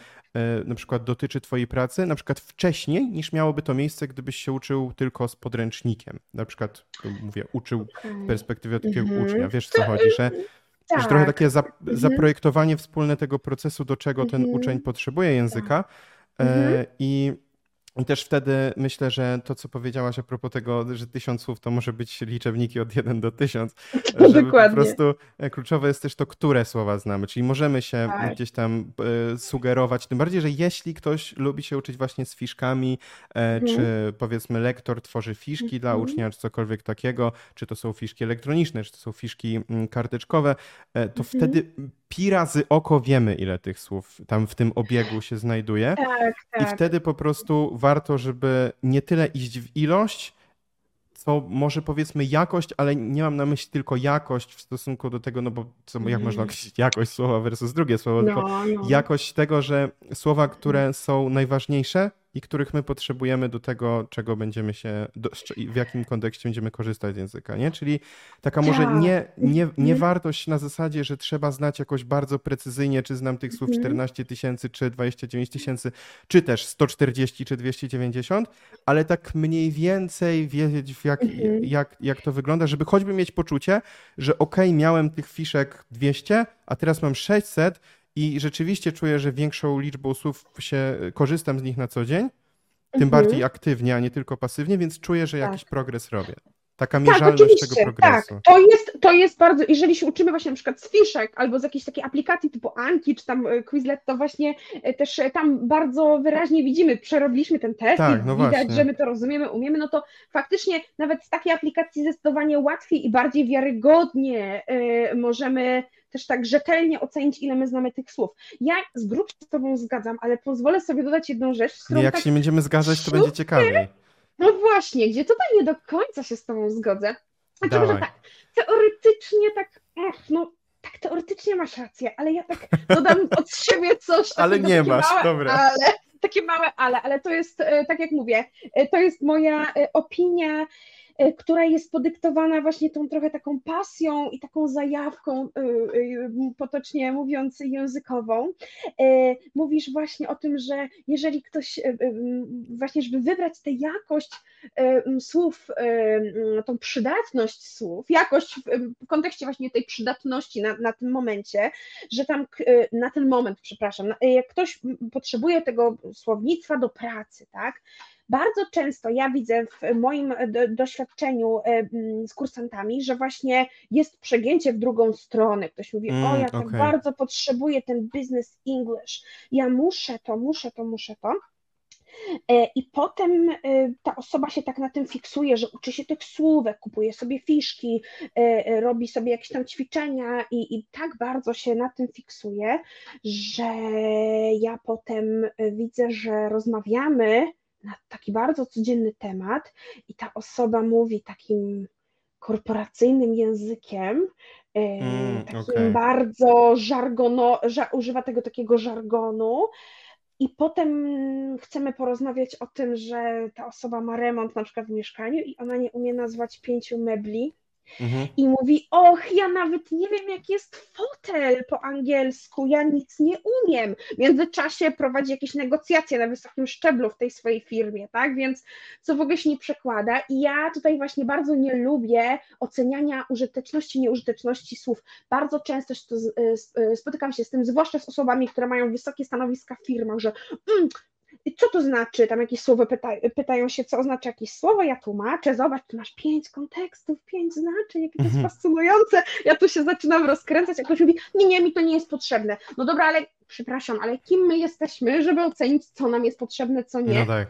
Dobra, tam jakieś bardzo specyficzne słownictwo techniczne, wiadomo, nie mówimy o czymś takim, ale te, nawet właśnie te zwierzątka, tak? No jak ktoś metaforę rzuci, tak? Tak, e, no właśnie, więc to tak naprawdę wszystko jest potrzebne. Nigdy nie wiesz, co się może przydać. Nie mówię, żeby tutaj od razu się uczyć e, bardzo e, szczegółowo wszystkiego, ale dajmy na to taki przykład, właśnie wracając do tej motywacji i tej przyjemności z tego. Jeżeli ktoś lubi te zwierzątka, weźmy sobie ten przykład, mhm. sobie to trochę o mnie, bo ja tak lubię, lubię takie, lubię właśnie taką, jakby tak się też uczyć mm, interesuje mnie na przykład właśnie natura i y, to mnie ekscytuje też po polsku. Lubię sobie oglądać, nie wiem, Animal Planet czy tam te wszystkie inne programy o naturze i mnie to relaksuje. To zrobię to w tym obcym języku, to mi sprawia przyjemność tak samo, więc jeżeli mnie to w cudzysłowie jara, Mhm. i okej, okay, muszę się uczyć business English do pracy, ale dobra, interesują mnie nazwy tych tam, nie wiem, zwierząt podwodnych, to czemu nie? Czemu nie? No Fajnie, tak. kurde, lubię to, to chcę znać te słowa i to jest ciekawe, mnie to ekscytuje, co mnie pozytywnie napędza do tej dalszej nauki i potem tak samo poduczę się tych biznesowych słów. I jeżeli mhm. mnie to ekscytuje, to kurczę, fajnie, uczmy się tego, oglądajmy te filmy o naturze, tam jest mnóstwo przydatnych zwrotów i zdań i kto wie, my ich też użyjemy potem w biznesie, tylko troszeczkę je y, przerobimy na ten kontekst, który nam będzie pasował. Więc tutaj y, ja absolutnie nie zniechęcam do tych pozornie nieprzydatnych rzeczy, bo one wbrew pozorom mogą mieć takie magiczne działanie, właśnie, że o kurczę, mnie to tak zaciekawiło i jeszcze teraz po angielsku to obejrzałem i to było super, bo wszystko zrozumiałem, albo większość. I potem to pomaga nam lepiej się też nastawić w ogóle do tego języka, bo nam się kojarzy mhm. z tym, co nas interesuje też prywatnie poza, poza tym, więc, więc taki nie jestem przydatnością i mnie właśnie y, tak trochę, y, trochę to irytuje, w, w, czasami we współpracy, może nie irytuje, bardziej frustruje takiej współpracy mm, z kimś, kto y, jest tak właśnie, ma bardzo perfekcjonistyczne, nie wiem, tak można mhm. powiedzieć, ale takie bardzo tak. ekstremalne podejście do nauki języka, że to mi się nie przyda, a to mi się przyda. Jakby mm, takie końca, jakby pragmatyczne, wybiórcze. Tak wybiórcze, że do tego stopnia, że ja aż jestem zszokowana na zasadzie, tak trochę ekstremalnie to zabrzmi na zasadzie, kim ty jesteś, żeby oceniać, czy to ci się bo ja sama nie wiem, czy, czy, czy to Karma wróci i jutro przyda. ktoś zrobi na biznesowej rozmowie metaforę do jakiejś meduzy, czy cokolwiek takiego. tak, Albo powie ci, usiądź tak. na tym fotelu, słuchaj, a ty tak. będziesz...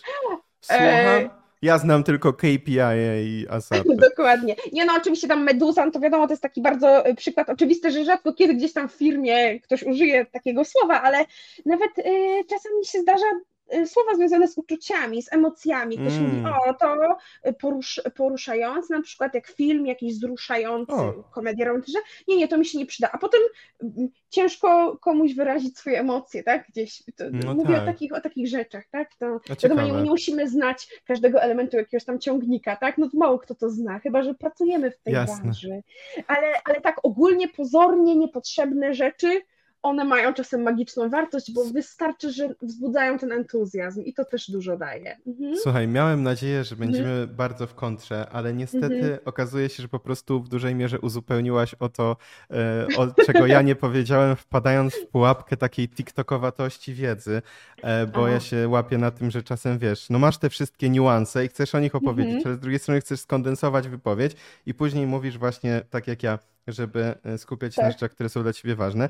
A jakbym mhm. miał wyjść z tej tiktokowatości wiedzy i uprecyzyjnić, co miałem na myśli, e, to jak na przykład, nie wiem, mam swoich kursantów, co prawda nie jeden na jeden, tylko właśnie w kursie Język w Rok, mhm. to tam opowiadam o tym, żeby uczyć się jednocześnie słów przeciętnie najważniejszych na danym poziomie, czyli mhm. takich powiedzmy, które każdy na poziomie A1 się uczy, mama, tata, mhm. jabłko, banan i tak dalej. I, mhm. gdzie, I o ile na poziomie A1 czy A2 nawet skupić się głównie na tych słowach, czyli na tych przeciętnie najważniejszych, mhm. o tyle już przede wszystkim na poziomie B1 do słów przeciętnie najważniejszych na B1 dokładać rzeczy związane z Twoją właśnie rodziną, pracą, tak. pasją mm, i z, na przykład studiami, e, czyli nie tylko z pracą, ale też generalnie z tym, o czym rozmawiasz na co dzień, bo chodzi po prostu mhm. o to, że jeśli ktoś jest powiedzmy, nie wiem, aktorem, no to um, jeśli przeciętnie najważniejsze słowa związane z aktorstwem gdzieś tam się przewijają, jakieś podstawowe na różnych poziomach, to niech ta osoba już wchodząc powiedzmy na poziom B1, dorzuci do tego te bardziej zaawansowane słowa związane z tą konkretną dziedziną, żeby mhm. na przykład e, móc, kiedy ktoś zapyta, jak ci minął dzień, proste pytanie, no ale ta osoba jest aktorem, tak? Więc na co dzień zajmuje się rzeczami związanymi z aktorstwem, więc żeby mogła opowiedzieć o tym dniu, potrzebuje mhm. na przykład tych słów, tak? Więc, ale też tak. Mm, chodzi mi wtedy o rzeczy związane też z pasjami takiej osoby, powiedzmy mhm. jest aktorem, ale interesuje się piłką nożną, to żeby też się trochę więcej dowiedzieć o piłce nożnej, tak? Czy tak. ze studiami, czy tym, czym zajmują się nasi bliscy, tak? Czyli no, załóżmy, że jest aktor, ale ma żonę, powiedzmy, która e, jest bankierką, no i wtedy e, mhm. właśnie, mm, żeby być w stanie opowiedzieć coś o tym, e, co, czym ta żona na przykład się zajmuje. Wiesz, o co mi to chodzi? Jest Tak, to jest bardzo w ogóle ważne y, i dla mnie, mi się zawsze to wydawało dość oczywiste, ale zdaję sobie sprawę, że, że Nie, bo wiele osób się uczy na przykład być. kategoriami, prawda? Tak, Albo tak, no, uczy się tylko tak. tych słów przeciętnie najważniejszych, Tak. bo tak jest w Mhm. podręczniku i później właśnie Mhm. znają z aktorstwa słowa Tak. teatr, kino, y, aktor, aktorka i powiedzmy kurtyna, ale nie, Tak. nie są w stanie po- opowiedzieć wszystkich rzeczy związanych wiem, z. W pracą, za też- kulisami, za kamerą i Tak. tak dalej. My zapominamy też o tym, że nauka języka y, powinna być trochę taka egocentryczna. Nie wiem, czy mogę to tak, y, tak ująć, tak, tak, tak to nazwać, Ja chyba nawet gdzieś myślę- pisałem jakąś treść, która miała tak, tytuł y, mhm. Bądź egoistą w nauce, czy coś Tak, takiego. bo spójrz, no przecież uczymy się języka, y, my, ja sama, się, Tam jesteśmy tak? pępkami świata My wreszcie gdzieś, jesteśmy nie? najważniejsi w tym, tak. I właśnie no, szkoła może tego nas oducza, bo jesteśmy w wielkiej grupie i trzeba się dostosować do tego, jak tam ktoś nam każe się uczyć, ale jak już uczymy się sami, dorośli, jako No dorośli, czy też z my, lektorem, to y, my, nawiązując. Tak, czy z lektorem, ale nadal to jest jeden na jeden. Ja jestem tym Tak, uczniem i no na tak, koniec tak, tak, dnia tak. My uczymy się tego języka sami. My musimy z tym usiąść, to przepisać, to powtórzyć tysiąc razy, e, użyć w dziesięciu kontekstach. My Tak. musimy zrobić tę pracę, więc czemu nie mamy sobie jej ułatwić i uprzyjemnić? E, ułatwić na zasadzie lubię, nie wiem, jestem słuchowcem, to uczę się w ten sposób, e, zapamiętuję najlepiej poprzez coś tam, to robię to. I tak samo uczę się, bo coś mnie interesuje, no to uczę się tak. To jest super. Y, Dla mnie bardzo ważne jest też, jak ja mm, mm, uczę kogoś, właśnie, żeby ta osoba jak najwięcej o sobie mówiła i o sobie opowiadała, bo to jest ta osoba, Tak. jej język, jej życie. Opowiedz o pracy, opowiedz o hobby, o tym, czym się zajmuje właśnie twój partner, e, e, co ciebie interesuje w czymś tam. To jest bardzo ważne, bo tak naprawdę jak rozmawiamy, to my zazwyczaj większość słuchamy kogoś albo dzielimy się tym, co my mamy do- zaoferowania, więc musimy umieć o Tak. tym mówić. To jest bardzo ważne. Tym Mhm. bardziej, że e, tutaj nawiązując do psychologii społecznej, e, w, ogólnie w psychologii społecznej e, wiemy o tym, że wszystko, co dotyczy nas, jest przez nas lepiej zapamiętywane. Na przykład, więc tu mamy dodatkowy, e, dodatkowy powiedzmy plusik, że łatwiej nam będzie zapamiętać rzeczy, o których rozmawiamy, które nas dotyczą. E, Czy też Oczywiście. właśnie jeśli e, z perspektywy lektora, jeśli będziemy rozmawiać o rzeczach, które, które tego ucznia e, dotyczą, to on z większym prawdopodobieństwem to zapamięta, co nie znaczy, że jakby nawet w psychologii, jak mamy taką konstruk- taki konstrukt jak ja, to przynajmniej w psychologii społecznej, to nie znaczy tylko ja, na przykład ja Patryk, tylko to znaczy ja Patryk plus wszystko, co mnie dotyczy w bliskiej, Dokładnie. powiedzmy, odległości, czyli moja żona, Tak. moja rodzina, e, moje psy na przykład, e, Mhm. czy moja praca i tak dalej, i tak dalej, Mhm. czy moje pasje. Więc też warto rozszerzać ten koncept ja, Tak. E, Ale oprócz tego oczywiście nauczać wszystkiego, co jest tak przeciętnie najważniejsze, ale to też sprawi, że taka osoba, która się uczy, będzie miała z tego większą frajdę, lepsze efekty i to, tak jak powiedziałaś, to Mhm. samo napędzające się y, fajne koło y, przeciwieństwo Tak, błędnego koła. koło. Myślę, że akurat myślę, że akurat tu postawienie tego w kontrze do błędnego koła, czyli niebłędne koło, takie wiesz, nie myślnik, błędne koło. Koło. Tak, bezbłędne koło to y, piękne określenie, super. Tak. Myślę, że Mhm. to, to, to jest coś, co słuchacze tego i słuchaczki tego odcinka Tak. zapamiętają. E, Miejmy A w nadzieję, ogóle, tak. e, Mhm. w ogóle em, chciałbym e, przejść do takiego innego trochę tematu, e, Mhm. bo rozmawialiśmy o tym, e, ja mam taką tendencję, że czasem wyciągam za Mhm. sznurek sprzed pół godziny z podcastu i, Mhm. e, i to teraz zrobię, bo zanotowałem sobie e, w momencie, e, w momencie, kiedy rozmawialiśmy o tych słowach, e, o takim Mhm. koncepcie e, tego, czy znam słowo biernie, czy znam słowo aktywnie. I chciałbym Mhm. Cię zapytać z Twojej perspektywy właśnie jako lektorki, co sądzisz o mm, takim podejściu, jeszcze nawiązując do skali CEFR łamane na ESOKI, Mhm. o takim ocenianiu różnych poziomów w różnych sprawnościach. Czy uważasz, że warto to robić, czy nie warto tego robić? E, I jak, e, jak z tym na przykład pracować? Jak byś to określiła w Mhm. momencie, kiedy e, powiedzmy diagnozujemy problem danej osoby, ma Mhm. barierę tak zwaną w mówieniu, to znaczy ja definiuję barierę w mówieniu nie w taki sposób, że brakuje mi słówek i gramatyki, bo to znaczy, że to jest bariera w wiedzy językowej, a nie w mówieniu. Tak. Tylko Mhm. barierę w mówieniu definiuję w taki sposób, że znam dobrze biernie, na przykład słucham, czytam i rozumiem, ale nie jestem w stanie się wypowiedzieć. Mm, Co byś, e, jak, jak byś to Mhm. zdefiniowała, jak byś, jak byś z tym pracowała, Mhm. albo też e, w Mhm. odwrotnej sytuacji, gdzie z tego, co mam w głowie, jestem w stanie coś powiedzieć, ale nie rozumiem, kiedy ktoś mi coś odpowie. Mm. Hmm. Zauważyłam Czy można też... wtedy na przykład powiedzieć, że ktoś ma B2 z, z, powiedzmy ze słuchania i A2 z mówienia na przykład? Mhm.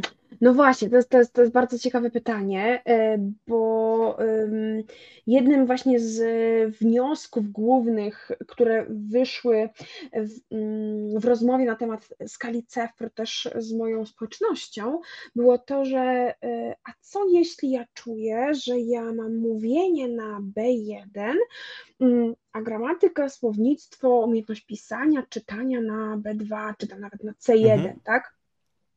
To jest bardzo częste zjawisko, e, takie rozumienie tego, bo naturalne jest to, że powtórzę się, nauka języków nie jest linearna Mhm. i to jest kompleksowy zestaw różnego rodzaju umiejętności czynnych, aktywnych, biernych.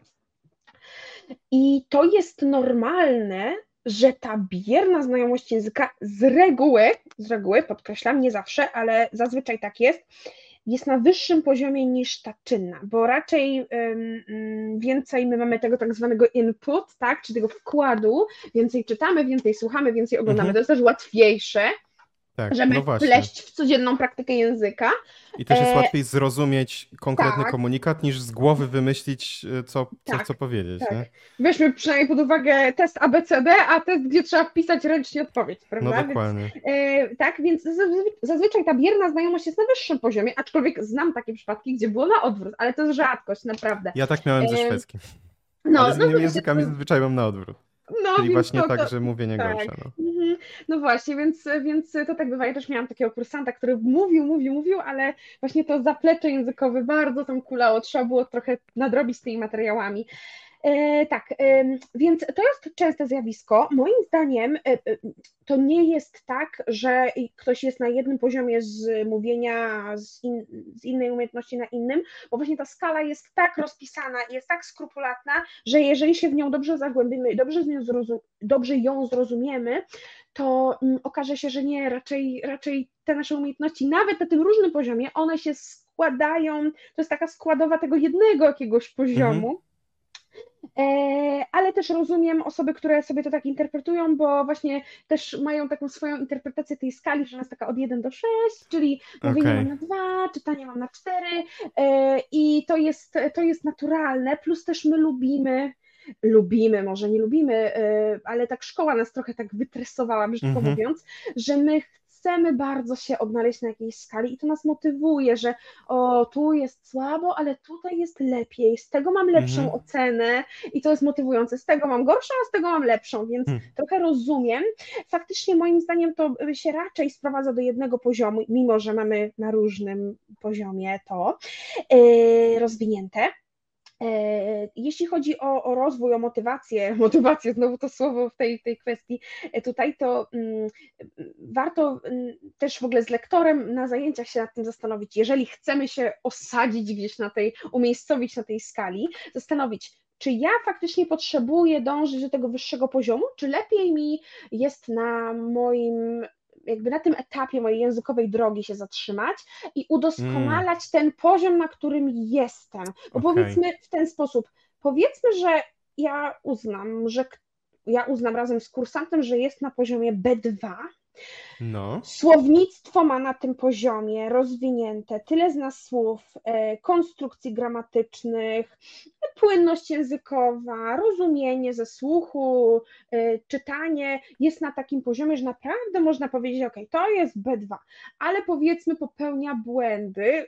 Definicja błędu to też inny temat, ale Mm, tak skrótowo okej. powiedzmy, popełnia błędy jako tam, jako tako gramatyczno-leksykalne, które nie świadczą o tym B2.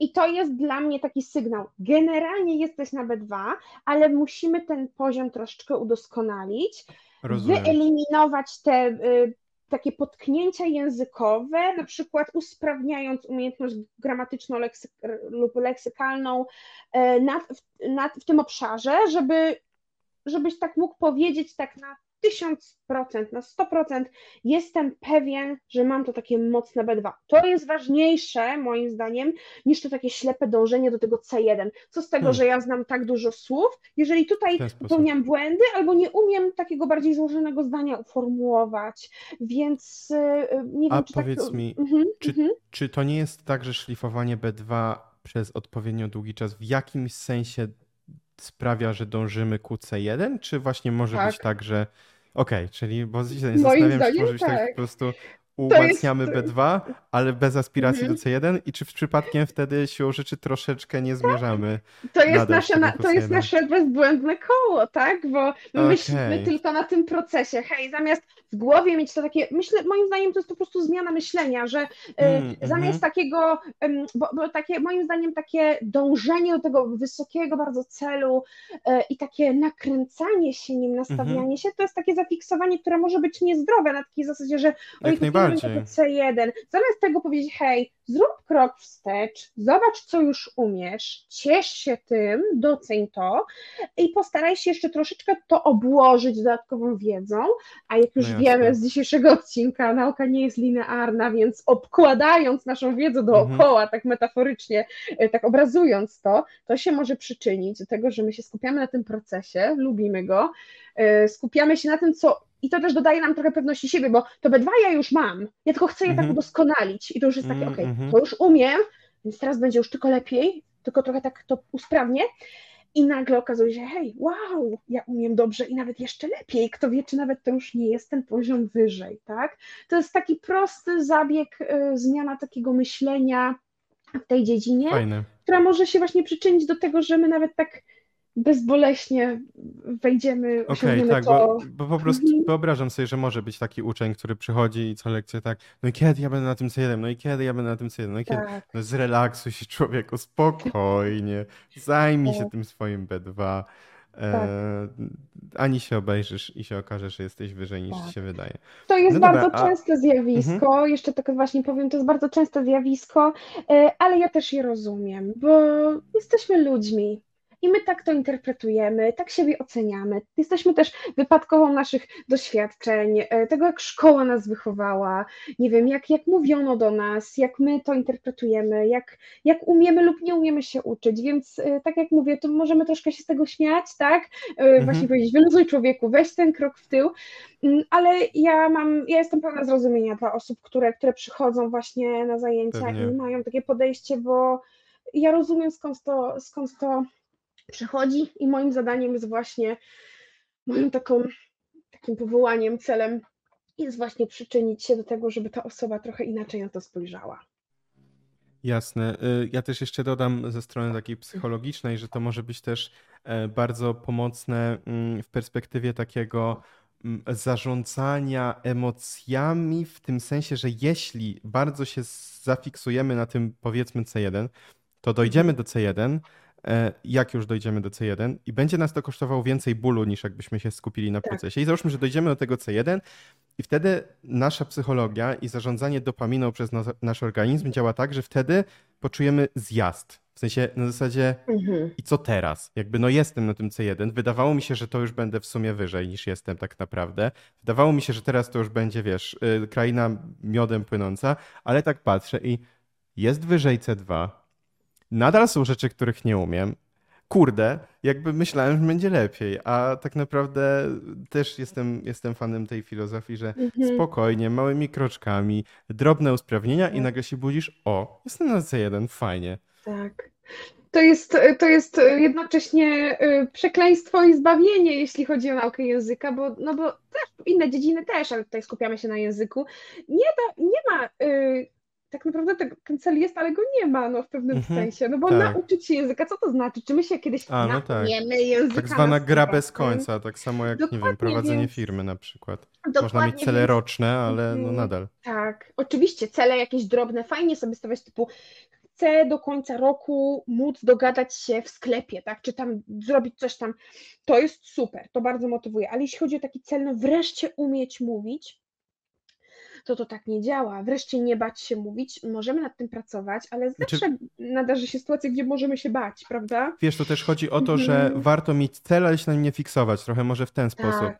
Że wiesz, no ja wiem, że chcę docelowo dojść do C1, ale to nie jest tak, że ja się budzę Mhm. codziennie rano, patrzę i myślę, ile mi jeszcze brakuje, bo to jest trochę jak z Tak. tymi afirmacjami, że jak się okazało, że zrobiono badania dotyczące afirmacji, które są takie prawdziwe, na zasadzie, że wiesz, e, na przykład jestem, no na zasadzie czegoś, że jestem powiedzmy, nie wiem, zaradny Tak. czy cokolwiek, Mhm. to może działać, ale w momencie, kiedy ja będę sobie wmawiał nieprawdę, typu jestem na C1, albo patrzył, ile mi brakuje do tego C1, Aha. to zadziała wręcz odwrotnie, bo tak naprawdę Tak. będę uświadamiał sobie, że jeszcze na tym C1 nie jestem, więc coś jest ze mną nie tak. Tak. I w związku też- z tym Mhm, mhm. warto cel mieć, ale się na nią nie fiksować. Może w ten sposób. Tak, albo też, tak, oczywiście, też u każdego to działa inaczej, tak? Czasami nas cel motywuje, czasami demotywuje, ale dlatego też trzeba słuchać siebie i patrzeć, co mi najlepiej odpowiada, Oczywiście, ale, że tak.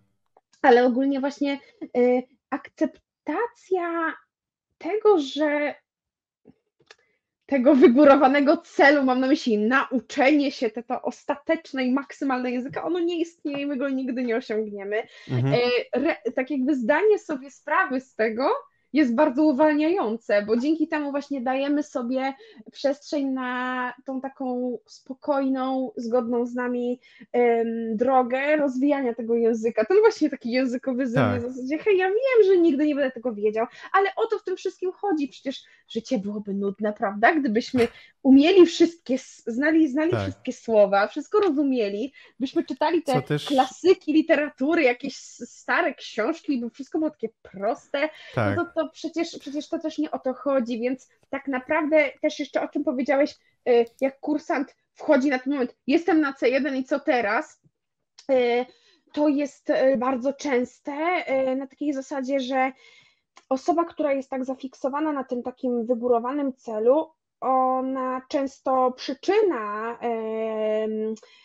i, i przyczyna, dla której jakby m, z powodu której e, oni tak dążą tego języka jest bardzo często gdzieś ugruntowana jakoś psychologicznie na zasadzie na przykład właśnie taki przesadny perfekcjonizm albo jakaś niska samoocena, niskie poczucie własnej wartości e, i to e, i oni osadzają jakby te uczucia w, w języku, w nauce języka i prawdopodobnie nigdy nie będą zadowoleni z poziomu, który osiągną. Choć mówią świetnie, mówią bezbłędnie, ma, są przekonani, że mówią źle, że, że nie jest wystarczająco, tak? Bo nie dają sobie tej przestrzeni na zasadzie, hej, jest wystarczająco, może być lepiej, bo zawsze może być lepiej. Czerpmy z tego radość, z tego rozwoju, uczmy się dalej, ale też cieszmy się z tego, co osiągnęliśmy i korzystajmy, bo wykonaliśmy ciężką pracę. Tak, jako psycholog dodam notkę, że jak ktoś ma na Mhm. przykład taką sytuację, to nic nie stoi na przeszkodzie, żeby na przykład pracować i z lektorem, i z psychologiem, tudzież psychoterapeutą, tak. będąc bardziej konkretnym, Mm, bo czasem tak jest, że podłoże na przykład bariery w mówieniu leży e, w psychologicznych aspektach i można na Bardzo przykład z lektorem, często. lektorką Mhm. pracować nad czymś bardziej językowym, a na przykład z psychoterapeutą pracować nad swoją Mhm. psychę, tak zwaną. Tak, to prawda, właśnie bardzo często jeszcze y, y, tak wychodzi to na zajęciach, że y, to jest główny problem, tak? Bariera językowa, nie wynikająca, jak powiedziałeś, z braków językowych, tylko po prostu z jakiejś na przykład bariery właśnie psychicznej albo z jakichś przekonań, które tak zawładnęły naszym umysłem, że nie jesteśmy w stanie nic działać językowo, no to wtedy warto się nad tym zastanowić, bo to jest takie wielopłaszczyznowa e, też umiejętność, która Język to życie, to jesteśmy my, Mhm. to jest nasza, to są nasze interakcje, to jest nasza y, też tożsamość, więc warto podejść do tego kompleksowo. To jest dużo więcej niż nam się wydaje. To nie są tylko słówka z Business English, Tak. tak? To jest dużo, dużo więcej. Tak, i to też Mhm. przekaz również w tym miejscu dla lektorów i też Mhm. myślę, że a propos tego poprzedniego, że nigdy nie da się języka Mhm. nauczyć do końca, to też jest przekaz dla lektorów, że nie trzeba się martwić, że nie wiem, nie znamy jakiegoś jednego słowa, a chcemy być lektorem, Tak, e, bo jesteśmy ludźmi. Mm, Tak. I e, a takie techniczne pytanie teraz. E, Mhm. Właśnie a propos tej bariery w mówieniu. Załóżmy, że ktoś przychodzi z barierą w mówieniu, ale nie jest to bariera taka psychologiczna, em, taka do terapii, tylko bariera stricte językowa. Co Mhm. byś właśnie zrobiła, będąc lektorką z takim, e, z takim człowiekiem? To zależy. to zależy, zależy od osoby. Koniec zależy odpowiedzi. Od, tak, dokładnie. Chętnie bym tak, tak to właśnie y, uogólniła.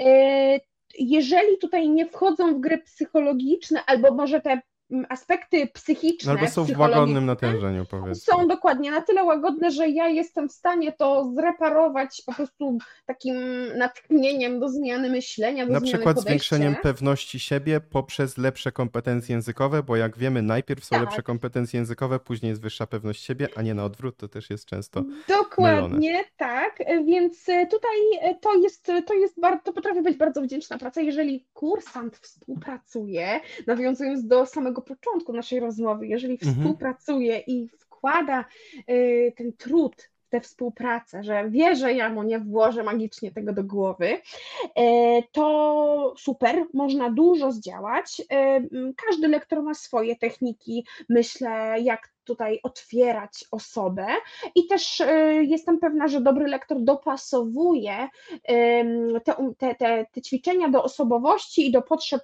kursanta. Podam kilka przykładów. Właśnie, Jedna super. osoba będzie, będzie taka z osobo, osobowości, że ona lubi wyzwania, lubi przygody, lubi jak się ją tak troszkę popchnie, sprowokuje, no to wtedy możemy zaproponować kilka takich wyzwań typu hej, mówisz, że nie potrafisz, a weź tak spróbuj chociaż. Spróbuj, pogadaj, powiedz, czyli spróbować e, zainicjować albo, albo zasugerować jakąś sytuację, w której może spróbować coś powiedzieć, dogadać się i przekonać się sam, że potrafi. Wtedy zaczyna działać taki mechanizm, hej, jednak umiem, to chcę więcej. Super, ale niektóre osoby taki scenariusz paraliżuje absolutnie i nie czuje się na to gotowy. Warto jest, ważne jest bardzo wtedy, żeby lektor to wyczuł i wiedział, co mu lepiej leży w tej kwestii temu kursantowi. E, Inne sposoby to są po prostu praktyka, e, na przykład praca z jakimś dyktafonem, praca z lustrem, takie umiejętności nie do końca anglojęzyczne na przykład, takie, Mhm. takie związane z nauką samego języka, tylko w ogóle takie e, skille, mówiąc tak właśnie międzynarodowo, które warto w ogóle szlifować nawet nie językowo, tylko tak ogólnie. Mam na myśli dobra emisja głosu, e, język ciała, e, umiejętność wygłaszania prezentacji, e, prowadzenia prezentacji, wygłaszania jakichś przemów na zasadzie, czy umiesz kontrolować swoją mimikę, swoją gestykulację, gdy mówisz na spotkaniu, czy gdy szkolisz kogoś. Zastanów się, nagraj się, przyjrzyj się sobie, spójrz w lustro, Zauważ to, też ja zauważyłam, że y, osoby, które mają problem z mówieniem po angielsku, na przykład w pracy, one mają tak, że y, za dużo rzeczy y, y, ich rozpraszasz, bo oni się skupili na zasadzie, że Mm, tu mhm. ja jeszcze po angielsku muszę to zdanie tak skutecznie doprowadzić do końca, a ja muszę się skupić na tym, oni na mnie patrzą, ktoś robi taką minę, czy ja nie zachowuję się jakoś dziwnie. Trzeba eliminować te rzeczy na zasadzie, gdy ja trochę pogadam, Wieloserowe pogadam, y, tak, po, pogadam sobie trochę do lustra, bo na, nagram się, brzmi to może śmiesznie, głupio, wcale Absolutnie nie nie, jest dlaczego? głupie. Eliminujemy to na zasadzie, okej, wiem jak wyglądam, jak mówię, jakie miny robię, jak gestykuluję, No tak. więc nie muszę już o tym myśleć. Wiem, jak to wygląda. Nie muszę tak, tego wszystkiego kontrolować, tylko skupiam się na tym mówieniu po angielsku, co chcę powiedzieć, jak chcę powiedzieć. I tyle. I to jakoś, jakoś leci. Taka mała dygresja. Może ktoś z naszych, e, naszych słuchaczy się na tym pozna i doceni. E, Część z nas za dzieciaka lub, lub do dzisiaj grało w Simsy E, Aha. i ja tam wiem, że jest tam taka opcja. E, Klikając na lustro, jak tam sterujemy Simem, klikamy na lustro i jest ćwicz przemowy albo Mhm. tam ćwicz romantyczne Kojarzę. pozy. I Chyba te charyzma wtedy czy- rośnie, czy coś tak, czynności, one wzmacniają charyzmę u tego Sima. Kurczę, no, czy to nie jest idealny przykład, że w życiu też tak działa? Jeżeli nie wiemy, jak wyglądamy, jak, jak się prezentujemy, spróbujmy poćwiczyć i Tak. spójrzmy na siebie, bo to tylko o to chodzi, to jest to samokształcenie i też, i też te umiejętności, więc to też może sprzyjać em, wyeliminowaniu bariery. Poza tym językowym przygotowaniem, właśnie też te takie umiejętności dookoła, e, te wokół językowe, właśnie jak się zaprezentować, jak przećwiczyć, no i też na zajęciach ćwiczyć, stresujecie prezentacja, no to powiedz mi ją raz, mhm. drugi, trzeci, ja zrobię notatki, pomogę Ci, to jest czas dla Ciebie, pomogę Ci, żebyś mógł potem bez problemu już to za którymś razem z marszu po prostu powiedzieć.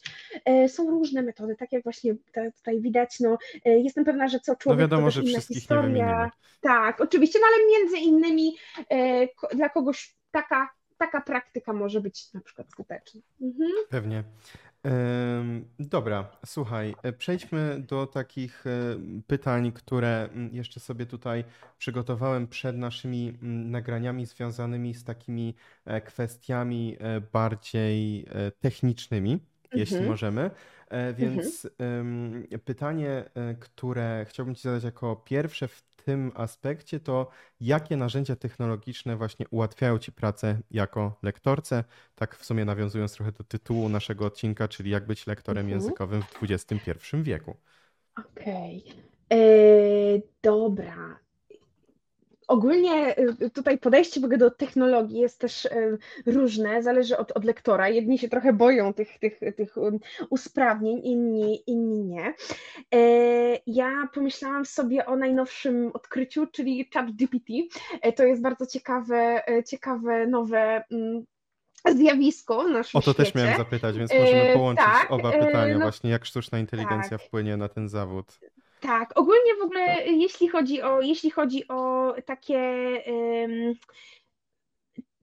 jeśli chodzi o technologię ogólnie rzecz biorąc i, i, i, i naukę języków, nauczanie języków, to to może być bardzo dobre usprawnienie, tak? Bo czemu technologia miałaby, mamy ją bojkotować, skoro ona może nam ułatwić życie? Jako e, osobie, yy, przepraszam, nauczaj, ucze, uczącej języka, jako osobie, która się uczy języka, korzystajmy z tego. Mhm. Po to są, żeby nam ułatwiać życie.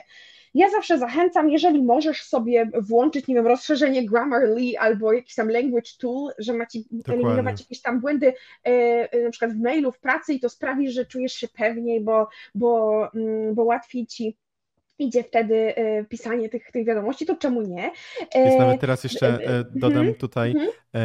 Compose AI, które polega na tym, że kończy mhm. za ciebie wypowiedzi na bazie tego, jak zazwyczaj piszesz. Tak, tak. Wystarczy ja, kliknąć tabulator i ci dodaje Tak, rzeczy. ja ogólnie, ja ogólnie jeśli chodzi o takie, takie, takie narzędzia, to, to w ten sposób zawsze mówię, jeśli chodzi o nauczanie, jeżeli ja mam kursanta, no to oczywiście proszę, bardzo cię proszę, nie korzystaj z tłumacza, nie no tak. korzystaj z Grammarly, bo po to jesteśmy tu na lekcji, żebyś ty sam wiedział i się uczył, ale w pracy, jeżeli no tak, możesz, tak, jeżeli tam w pracy można, tak, bo czasami ktoś tam jest zakazane, tak, korzystanie z takich rozszerzeń, ale jeżeli możesz, to czemu nie? To życie ci to ułatwia. Ze no mną tak. spróbuj trochę sam pogłówkować, ale w życiu na spokojnie korzystaj.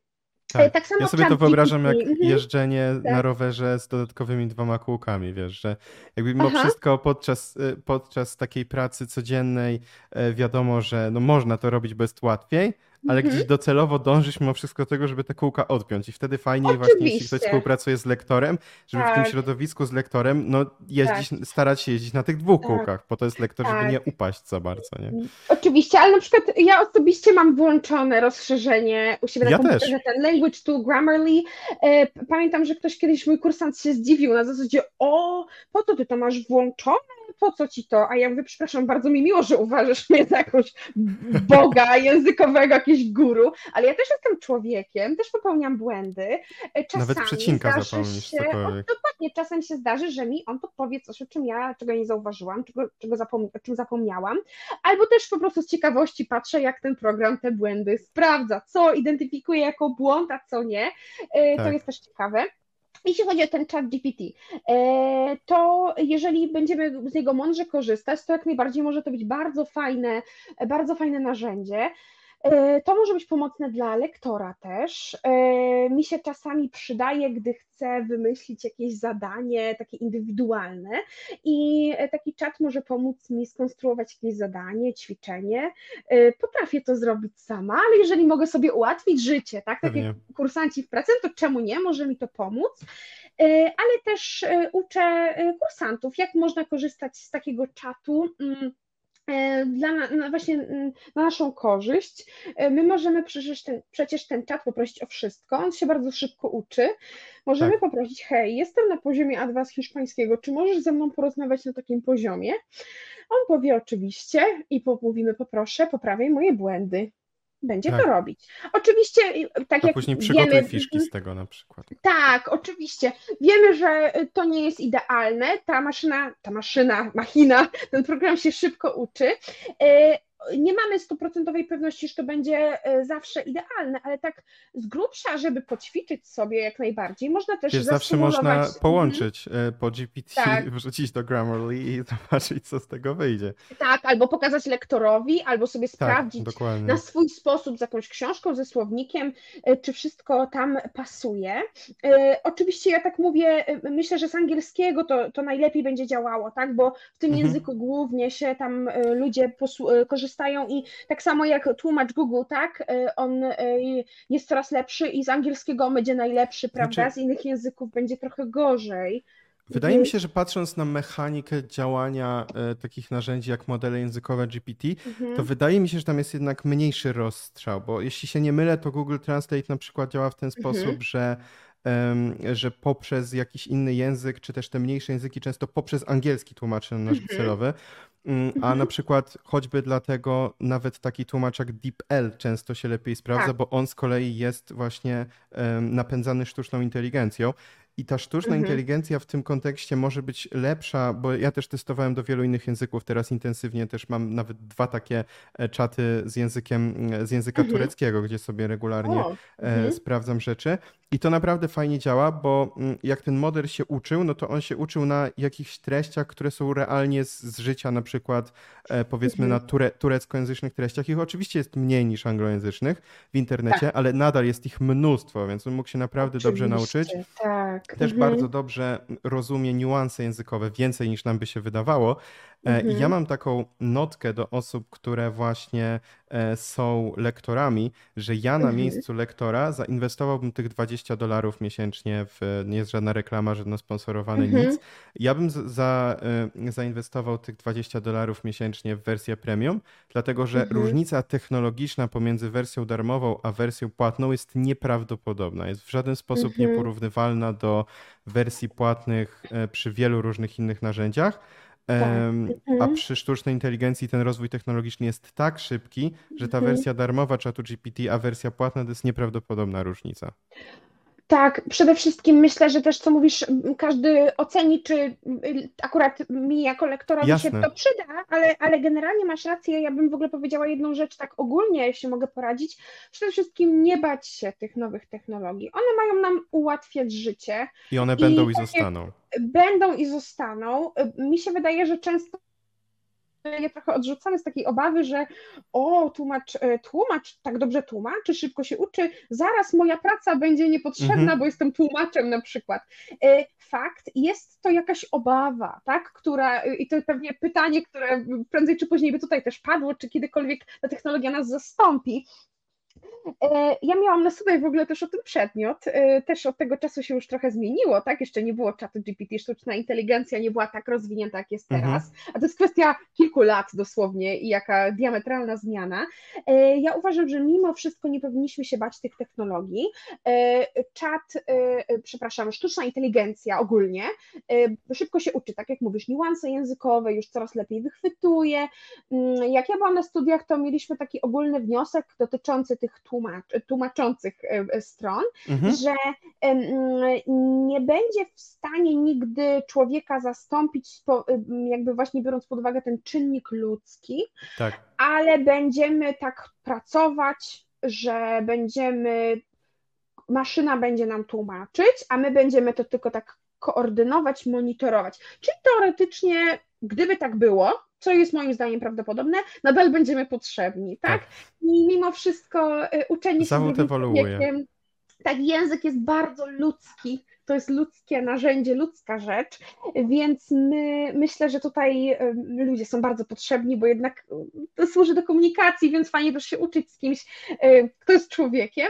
Nie wiemy tego, jak będzie w przyszłości, no bo naprawdę parę lat temu nie mieliśmy pojęcia, że tak. powstanie coś takiego jak ChatGPT, albo może jacyś eksperci od AI mieli wizję, ale większość z nas nie wiedziało i nie rozumiało, więc my tego nie wiemy, nie znamy odpowiedzi na to pytanie. Natomiast warto nie bać się tych, tych, tych technologii, bo one nam mogą bardzo ułatwić życie, usprawnić pracę, jeżeli mądrze umiemy z nich korzystać e, to naprawdę fajnie nie, być, być na to otwartym, bo tak jak mówisz, one, te rzeczy zostaną, to tego będzie tylko więcej, tak? Warto się orientować, warto się rozwijać i korzystać z tego tak, jak my się w tym po prostu dobrze czujemy i, i, i warto po prostu urozmaicać sobie życie. Kiedyś, przypomnę, parę lat temu przed COVID-em nie, nie było w ogóle mowy, tak. rzadkością były w ogóle zajęcia online, a teraz nikt nie chce wrócić praktycznie do tak. stacjonarnych tak. i widać jak jak, jak interaktywnie można też uczyć, można się uczyć. Tak. I tutaj. Wiesz co, tak, zaraz jeszcze tak. o, to, mhm. o to interaktywne mhm. uczenie e, Cię mhm. zapytam. Natomiast jeszcze chciałbym dodać, że warto po prostu mhm. testować, właśnie sprawdzić, czy, czy tak. lubimy korzystać z mhm. takiego narzędzia, do czego lubimy. Możemy lubić na mhm. przykład, nie wiem, do wymyślania ogólnych tematów, ale już nie na przykład do tworzenia nie wiem, dialogów czy, czy czegokolwiek innego. Tak. Mm, ale mhm. też e, kwestia jest taka, że można choćby samego czatu GPT zapytać, słuchaj, jestem lektorem językowym, w czym możesz mi pomóc, nie? I może się okaże, że wpadnie mhm. na coś, e, na co, na co my nie wpadniemy. E, trzeba tak. też uważać, moim zdaniem, notka prawna na RODO i wszelkiego rodzaju dane osobowe dotyczące ucznia, mhm. uczennicy, żeby tak. za bardzo technologii nie zdradzać, kim jest nasz uczeń też w kontekście takim, że może ewentualnie e, po prostu e, w umowie, którą podpisujemy z uczniem, powiedzieć, że korzystamy z takiego narzędzia i część danych na temat tej osoby mhm. przekażemy na przykład. Ja bym, ja bym taką notkę myślę, że, że, że to jest bardzo ważne, szczególnie, że w Unii Europejskiej jednak trochę inaczej to wygląda niż choćby w Stanach, e, więc tak, myślę, tak. Że, mhm. że warto, warto to, na to zwrócić uwagę. Mm, mhm. I tak, no ogólnie e, tak. jeszcze dodam, że teraz na kanale Językowej Siłki na YouTubie, na którym też się teraz znajdujemy, jest seria bodajże trzech filmów, jeśli dobrze pamiętam, na temat różnych narzędzi AI-owych e, dotycząca tego, jak mhm. można z nich korzystać w nauce języków, również z oczacie GPT, więc polecam, mhm. żeby, żeby zajrzeć. Jest też tam odcinek na temat tego, czy AI zastąpi zastąpi nauczycieli, w czym tak, w czym nie. E, I, mhm. I to jest bardzo ciekawe, że też e, mamy tutaj, bo tak naprawdę on się pojawi zaraz, ale jak ten odcinek naszego podcastu będzie publikowany, to tamten odcinek już jest, więc to jest okay. bardzo ciekawe, że też mhm. możemy do tego w pewnym sensie nawiązać. Ja tam tak. mówię głównie o tym, że w wielu takich rzeczach e, dotyczących stricte językowych rzeczy, takich jak teraz choćby działają te rozszerzenia typu language tool i tak dalej, rzeczywiście ta technologia w pewnym sensie jest w stanie zastąpić nauczycieli, ale właśnie nie zastąpi w niczym, co jest ludzkie. Mm, I dlatego tak. też, też mhm. taka na przykład znajomość, tak, że nauczyciel, nie wiem, e, od x lat ma kontakt z jakąś kulturą, tak, wie jak ludzie się zachowują, jak to działa, tak. był ileś mhm. razy powiedzmy w, w kraju, w którym mówi się w tym języku, różne tego, tego typu, e, tego typu tak. rzeczy, właśnie ta taka mhm. inspiracja i tak dalej, e, wszelkie aspekty wszelkie aspekty ludzkie, a tak jak ty mówisz, no to jest tylko, mhm. tylko i aż technologia.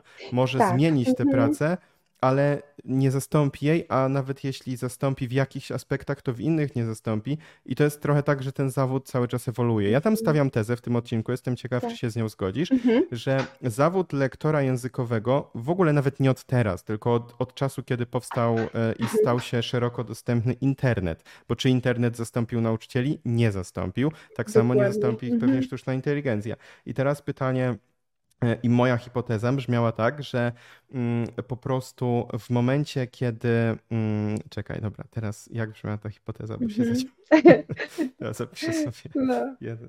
E, dobra, wiesz co, no nie wiem, sztuczna inteligencja by chyba, chyba by pamiętała. chyba tak. by pamiętała, co e... chciała powiedzieć, no. Tak, tak. tak. E, mhm. Nie, e, o Jezu, bardzo śmieszna notka, tak, swoją drogą, sztuczna inteligencja. Może, może mnie jako osobę tworzącą treści w internecie zastąpi, bo by pamiętała. Tak. Mm, ale y, moja hipoteza na koniec była taka, że aha, że zawód nauczyciela już od dłuższego czasu ewoluuje. I tak. to po prostu mhm. przyspieszy trochę na zasadzie takiej, jak pandemia przyspieszyła pracę zdalną. Tak samo mhm. Mm, zawód, na, y, wejście AI z, przyspieszy to przejście z takiego nauczyciel wie wszystko i do niego przychodzę po mhm. całą wiedzę, do tak. takiego nauczyciel jest trochę mentorem, tak. trochę mm, researcherem, trochę osobą tworzącą mhm. z pomocą sztucznej inteligencji spersonalizowane treści, mhm. e, trochę osobą właśnie będącą takim mhm. wsparciem ludzkim. Pytanie, czy, czy, czy się ze mną zgadzasz, czy, czy nie? Tak, oczywiście się zgadzam i uważam, że powinniśmy w ogóle bardziej wziąć sobie do serca y, to, co powiedziałeś, bo spójrzmy chociażby na to, jak działa szkoła.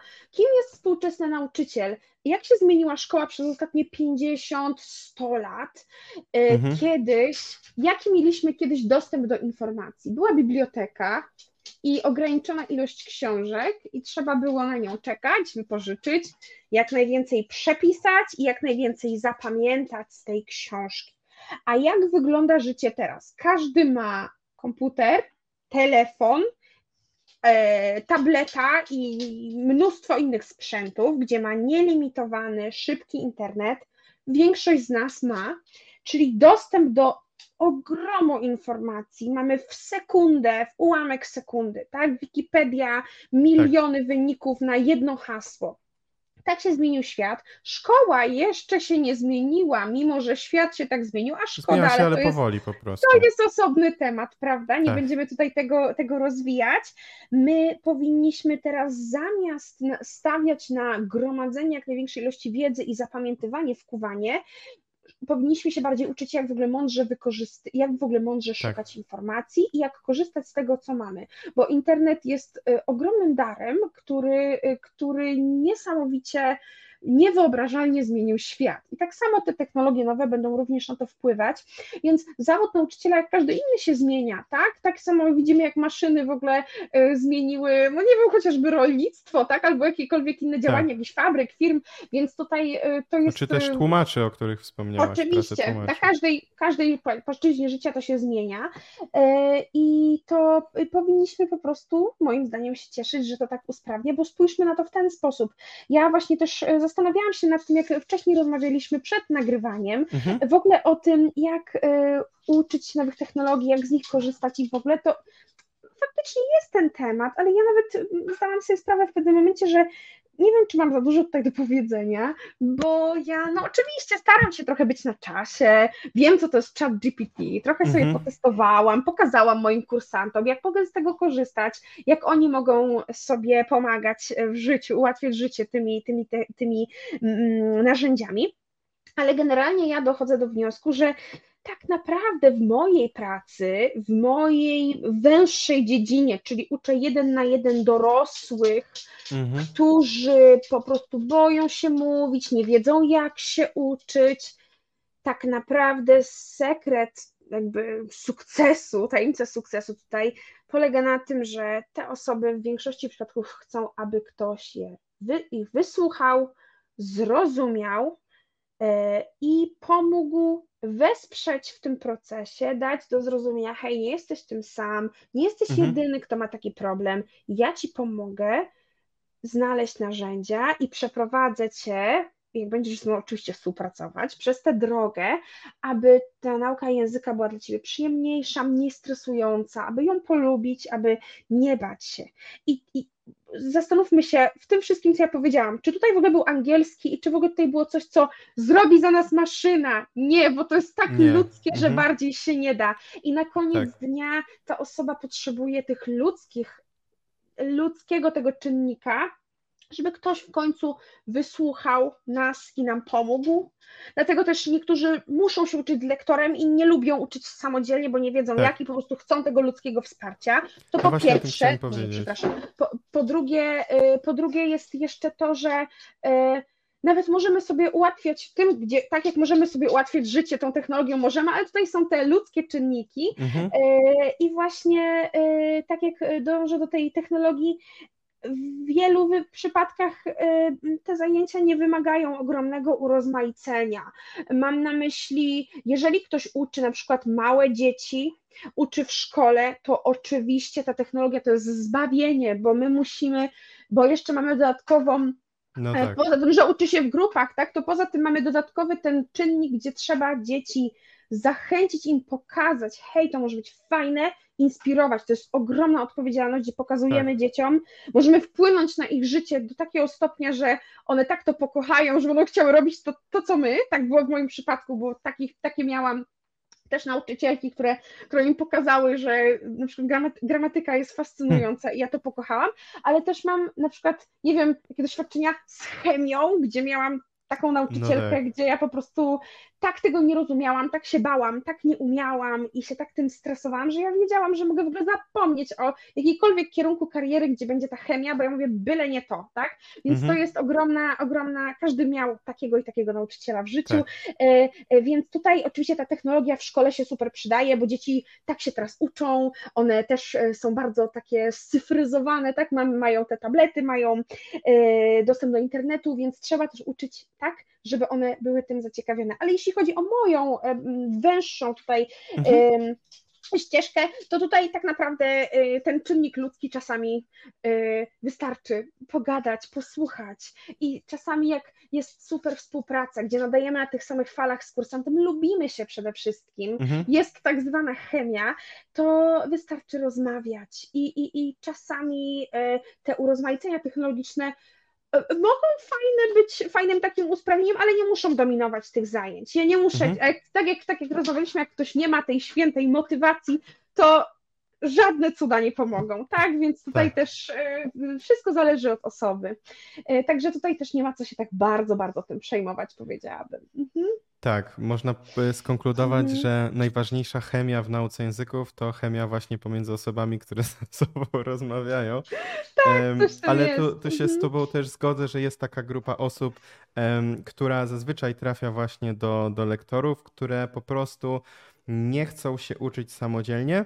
I e, mhm. to wtedy myślę, że też jest bardzo ważna odpowiedzialność, wyzwanie dla lektora, żeby uświadomić im, że trochę jednak muszą, bo w pewnym tak. sensie zawsze uczymy się samodzielnie. Mm, I e, też właśnie na zasadzie, że te, to ludzkie podejście niczego tu nie zmieni w kontekście sztucznej inteligencji, dlatego że i tak jest dużo osób, które uczą się tylko samodzielnie. Jest sporo mhm. samouków, co zresztą widać choćby na językowej tak. siłce. E, ty zresztą też sporo, e, z tego co wiem, uczysz się samodzielnie również. Tak. Mhm. Więc, więc ogólnie jest trochę tak, że są osoby, które są samoukami, one pozostaną samoukami i mhm. będą chętnie korzystać choćby z narzędzi sztucznej inteligencji czy z innych, ale są też osoby, którym zależy na tym ludzkim podejściu i te osoby mhm. właśnie udadzą się e, z największym prawdopodobieństwem właśnie do lektora i wtedy nie będzie miało znaczenia, czy jest sztuczna inteligencja i czy nagle mamy latające samochody, tylko to, żeby ta ludzkość po prostu, ta, ten pierwiastek ludzkiego podejścia mm, w tej współpracy był. Tak. I, mhm. i, I to po prostu jest taka konkluzja, żeby się też tak. nie bać. E, na przykład, jeśli ktoś się zastanawia teraz, czy warto iść w ogóle w tym kierunku zawodowym, bo przecież jest sztuczna inteligencja, no to można mhm. zapytać, nie wiem, tłumaczy, którzy 10 lat temu się zastanawiali, czy warto zostać tłumaczem, skoro powstały narzędzia do maszynowego tłumaczenia. No nadal są tłumacze mhm. E, i, e, i, i, pracują i, tak. i, cały czas na LinkedInie są poszukiwani nowi, więc, więc nie ma co się, tak. co się Pamiętajmy. bać. Trzeba po prostu uczyć tak. się narzędzi i z mhm. nich korzystać i nie bać tak. się też technologii. Tak. Pamiętajmy, że y, też można mówić tak o anglistach, tak? Przecież 20 lat temu, y, 25 lat temu to y, angielski dopiero się stawał takim, taką potęgą, jaką jest no teraz. No tak. I, i, y, I jak ktoś był y, tłumaczem albo nauczycielem, to to była niesamowita możliwość, właśnie takie, takie okno na świat. A teraz spójrzmy, mhm. ilu jest, ile jest osób, które mówi świetnie po angielsku, ile jest osób na świecie, które ten język zna, albo też które, nie wiem, filologów angielskich, albo osoby, które świetnie mówią po, po angielsku, świetnie tłumaczą, uczą, ale nadal popyt jest ogromny, mhm. bo anglista angliście jest nierówny. Ma, tak. Potrzebujemy różnych specjalistów, potrzebujemy e, osoby, które też będą nadawać na tych samych falach, co my.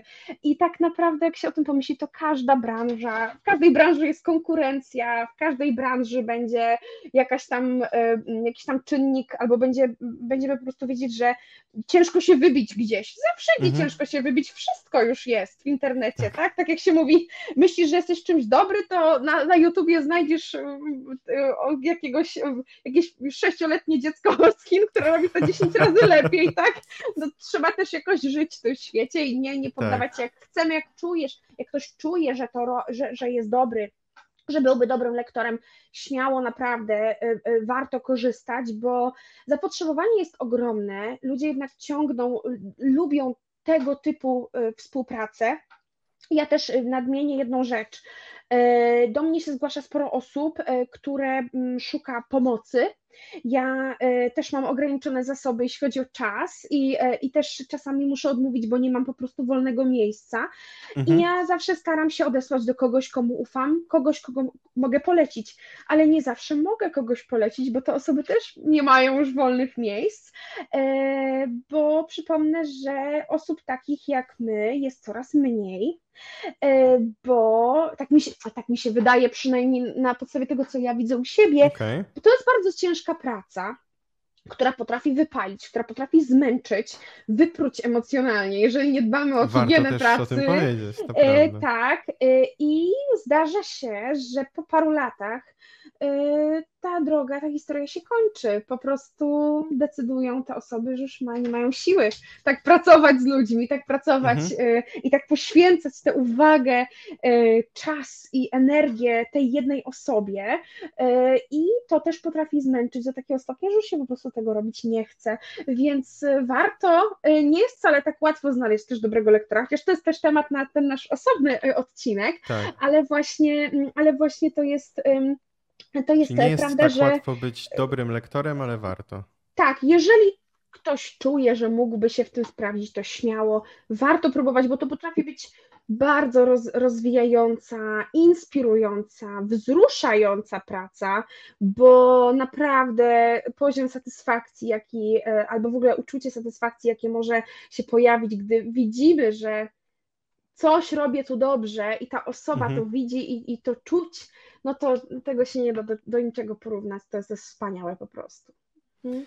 Jasne. E, tak, w ogóle jeszcze dodam, że na, e, a propos tych, e, tej współpracy z nauczycielami, że teraz też rośnie świadomość osób, które uczą się języków, że jak ważna jest ta nauka samodzielna. Też my na przykład staramy się w mhm. językowej siłce to propagować, tak. że możesz się uczyć samodzielnie, możesz się uczyć z lektorem, niezależnie od tego, w jaki sposób się uczysz, to co zrobisz pomiędzy na przykład lekcjami, czy pomiędzy mhm. lekcjami w szkole, czy pomiędzy lekcjami tak. na uniwersytecie, mhm. czy pomiędzy lekcjami z samym sobą, z samą sobą przy, przy osobach uczących się samodzielnie, mhm. to jest kluczowe, tak? Czyli tak, mm, to oczywiście. właśnie, mhm. e, żeby łączyć te narzędzia do nauki samodzielnej z ewentualnie właśnie tak. E, nauką z lektorami. Tak. Mm, to też jest na przykład powód, dla którego pomimo tego, że językowa siłka skupia się na tym, co robić w tym czasie nauki samodzielnej, ja w mhm. ogóle chcę robić choćby podcast na temat tego, jak, tak, e, jak być ale... lektorem w XXI mhm. wieku.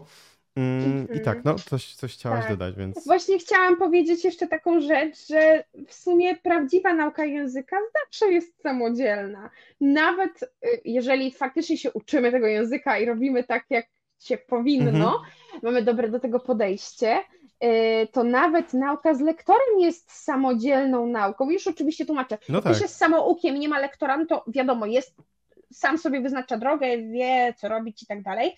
Ale nawet jak się uczymy z lektorem, ta osoba nam wskazuje drogę, ale na koniec dnia my musimy, tak jak już to wcześniej też wspominałam o tym kilka razy, musimy przecież my usiąść, przepisać, przeczytać, powtórzyć. To, to, to od nas zależy, więc nauka języka na dobrą sprawę zawsze jest do pewnego stopnia samodzielna, więc tutaj, tak, tak jak mówisz, językowa siłka taką e, zachęca, propaguje e, ten, tę samodzielną naukę, dużo jest samouków właśnie, mhm. ale na dobrą sprawę, jeżeli my chcemy świadomie być niezależnymi użytkownikami języka i, i na tej naszej językowej drodze działać, to tak naprawdę nawet jeśli mamy lektora, to powinniśmy też działać trochę samodzielnie, więc to ma, to ma tak. bardzo dużo sensu. Mhm. W ogóle rozmawialiśmy właśnie mhm. o tym, że, znaczy ja wysnułem taką hipotezę, że pe pewien aspekt pracy lektora staje się pracą trochę researchera takich materiałów. Mhm. Zresztą nie tylko jest w trakcie sztucznej inteligencji, ale mówię o tej takiej, um, takim progresie, który następuje od wielu, wielu lat. Mhm. I powiedziałeś, że właśnie też często szukasz, czytając życie, mhm. e, tych materiałów dla, e, dla swoich uczniów. Ja mam do Ciebie pytanie tutaj w kontekście technologicznym. E, biorąc pod uwagę, że właśnie robisz to dla uczniów, to e, mówiłaś, żeby uważać, żeby na przykład nie przetrzymywać tych treści, nie wiem, na pulpicie, żeby one się nie pogubiły i tak dalej. To gdzie na przykład warto takie treści przechowywać, jakie katalogować, udostępniać, e, żeby to wszystko miało sens, Mhm. żeby żadna ze stron się w tym nie pogubiła? O, to mm, ja muszę tu powiedzieć, że chyba nie ma jednej odpowiedzi, bo e, ja na przykład e, sobie wypracowałam swój własny system, jak gromadzić jakieś materiały, linki.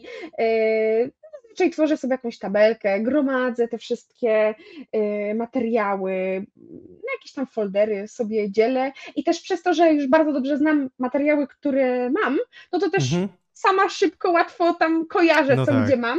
E, ale e, są osoby, które mm, pytały mnie kiedyś o radę, inni lektorzy na przykład, albo nowi lektorzy, których tam pomagałam im się wdrożyć w. Czyli takie osoby, które teraz tego słuchają. E, tak, na przykład gdzie pracowałam w szkole językowej i tam pomagałam właśnie im się też jakoś tam wdrożyć, wprowadzić ich do pracy. Pokazywałam im, jak ja to robię i ja byłam przekonana, że to jest naprawdę sens, to ma sens. Ja nad tym pracowałam 2-3 lata, ja, ja wkładałam wszystkie te materiały tutaj, a oni potem po pół roku mówią, wiesz co, nie, mi się to nie sprawdziło, ja, ja trochę inaczej to robię i to wygląda tak i tak.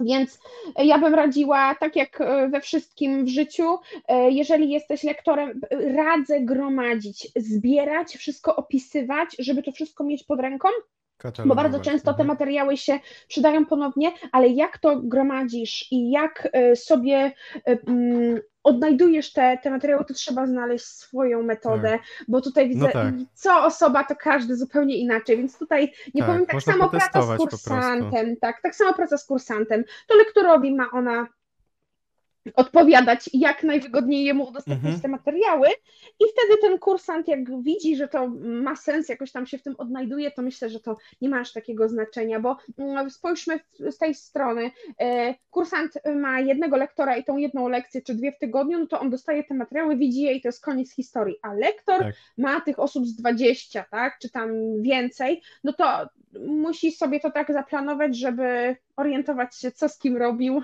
E, i, i, i, i No gdzie, tak. jak. Więc to, to bardzo indywidualna Więc można pokatalogować po. Mhm. uczniach, po poziomach, po tematach, po Tak, poziomach i tak, tematach mhm, i oddzielnie uczniach. Różne opcje są tak. tak. Myślę, że można i w folderach, na przykład na komputerze, Tak. ale też korzystać z różnych narzędzi do notatkowania. Mm, Tutaj trzeba Notion. samemu to przerobić Tak. na różne sposoby i znaleźć swój sposób, więc tutaj chętnie bym doradziła. Tak. y, Jak ktoś jest ciekaw, mogę pokazać, y, mm, mogłabym pokazać A komuś, y, jak to powiesz, robię. z- A Mhm. masz jakąś, nie wiem, nazwę narzędzia, z którego korzystasz na przykład? Czy Nie, coś, ja po wszystko prostu... na dysku, A, na wszystko Na na dysku, tak. okej. E, Rozumiem. Ale Nie, też, bo y, tak. mhm. ja mogę powiedzieć, z czego ja na przykład y, korzystam i Mhm. choćby gdzie teraz mam notatki do rozmowy z tobą i wiele innych Mhm. rzeczy, tak wewnątrz innych rzeczy, to jest choćby narzędzie Notion, z którego my Tak, korzystamy w mhm. zespole, ono się bardzo przydaje, gdzie mamy takie mm, nieskoń- w nieskończoność można tworzyć strony wewnątrz stron e, i też e, załączać pliki i różne rzeczy i o ile, mm, i o ile właśnie e, no i też można udostępniać poszczególne strony, więc to na Mhm. przykład może być takie narzędzie bazowe, które można sobie sprawdzić, Mhm. ale też w 100% wystarczy choćby dysk, tak. e, czy mhm. jakiś e, dysk w chmurze, który można częściowo udostępniać danym adresom e-mail, którymi są kursanci. Opcji jest Mhm. mnóstwo, ale warto też, też chciałem zajawić choćby nazwę Notion, bo to też jest narzędzie, które Tak. w Polsce nie jest aż tak popularne, jest bardzo Mhm. popularne e, na rynku anglojęzycznym w Stanach i, i tak dalej. Ja znam też, Mm, e, ale też te strony, e, ale Właśnie, że tak, tylko do tam prywatnych też swoją AI teraz wprowadzili. Mhm.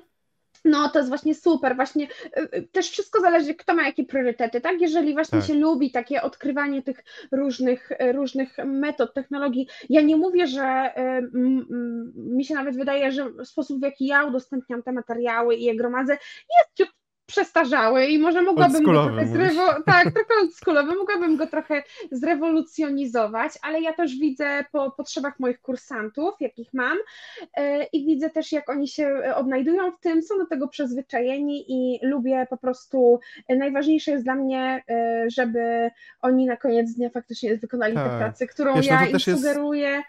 Tak, więc, e, więc żeby się w tym dobrze odnaleźli e, i czasami prosty mechanizm sprawdza się najlepiej. Tak jak mówię, u mnie to działa. E, u kogoś może nie działać, więc to trzeba po prostu samemu ocenić. Mhm. To też jest w gruncie rzeczy drugorzędne, tak w sumie, e, tak. jak mhm. dostarczamy, ważne jakiej jakości narzędzia dostarczamy, dlatego też myślę, że nie ma mhm. sensu rozmawiać o takich rzeczach jak to, które narzędzie do łączenia nie. się na zdalne lekcje jest najlepsze, bo wiadomo, że jedna osoba woli korzystać z Zooma, inna ze Skype'a, jeszcze inna z Google tak. Meet'a, jeszcze inna poprzez rozmowy na Facebooku. E, czy cokolwiek innego, gdzie jest udostępnianie ekranu, czy cokolwiek. Tak. I tak mhm. samo myślę, że analogicznie, nie wiem, chyba, że ty masz jakichś faworytów, myślę, że mm, można też na wielu różnych narzędziach działać, jeśli ktoś ma taki model współpracy, że chce na przykład tworzyć fiszki dla kursantów, e, czy też zachęcać mhm. kursantów, żeby tworzyli fiszki, to też można, a to Quizlet, a to Memrise, a to e, mhm. Anki, czy wiele różnych narzędzi tak naprawdę tak, można tak, jeśli, y, tak, tylko tutaj akurat ja bym bardzo też postawiła na na takim kompromisie, na zasadzie oczywiście lektor, mm, założeniem zajęcia jeden na jeden jest indywidualne podejście do kursanta i mhm. robienie tak, żeby tej osobie pasowało, ale jeśli chodzi o takie mm, narzędzia, to bym też radziła, e, żeby lektor sobie wybrał jedno i się tego trzymał.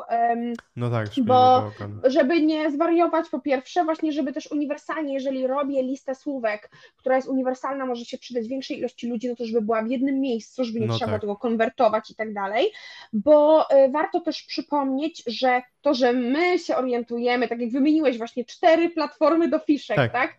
Kto tak. zna różne plusy, różne minusy. No my, no to prawda. My, ale, dokładnie. Ale y, teraz po tak. powiedziałem właśnie, powtórzę może Anki, tak. Quizlet, Memrise i, e, i co jeszcze powiedziałem?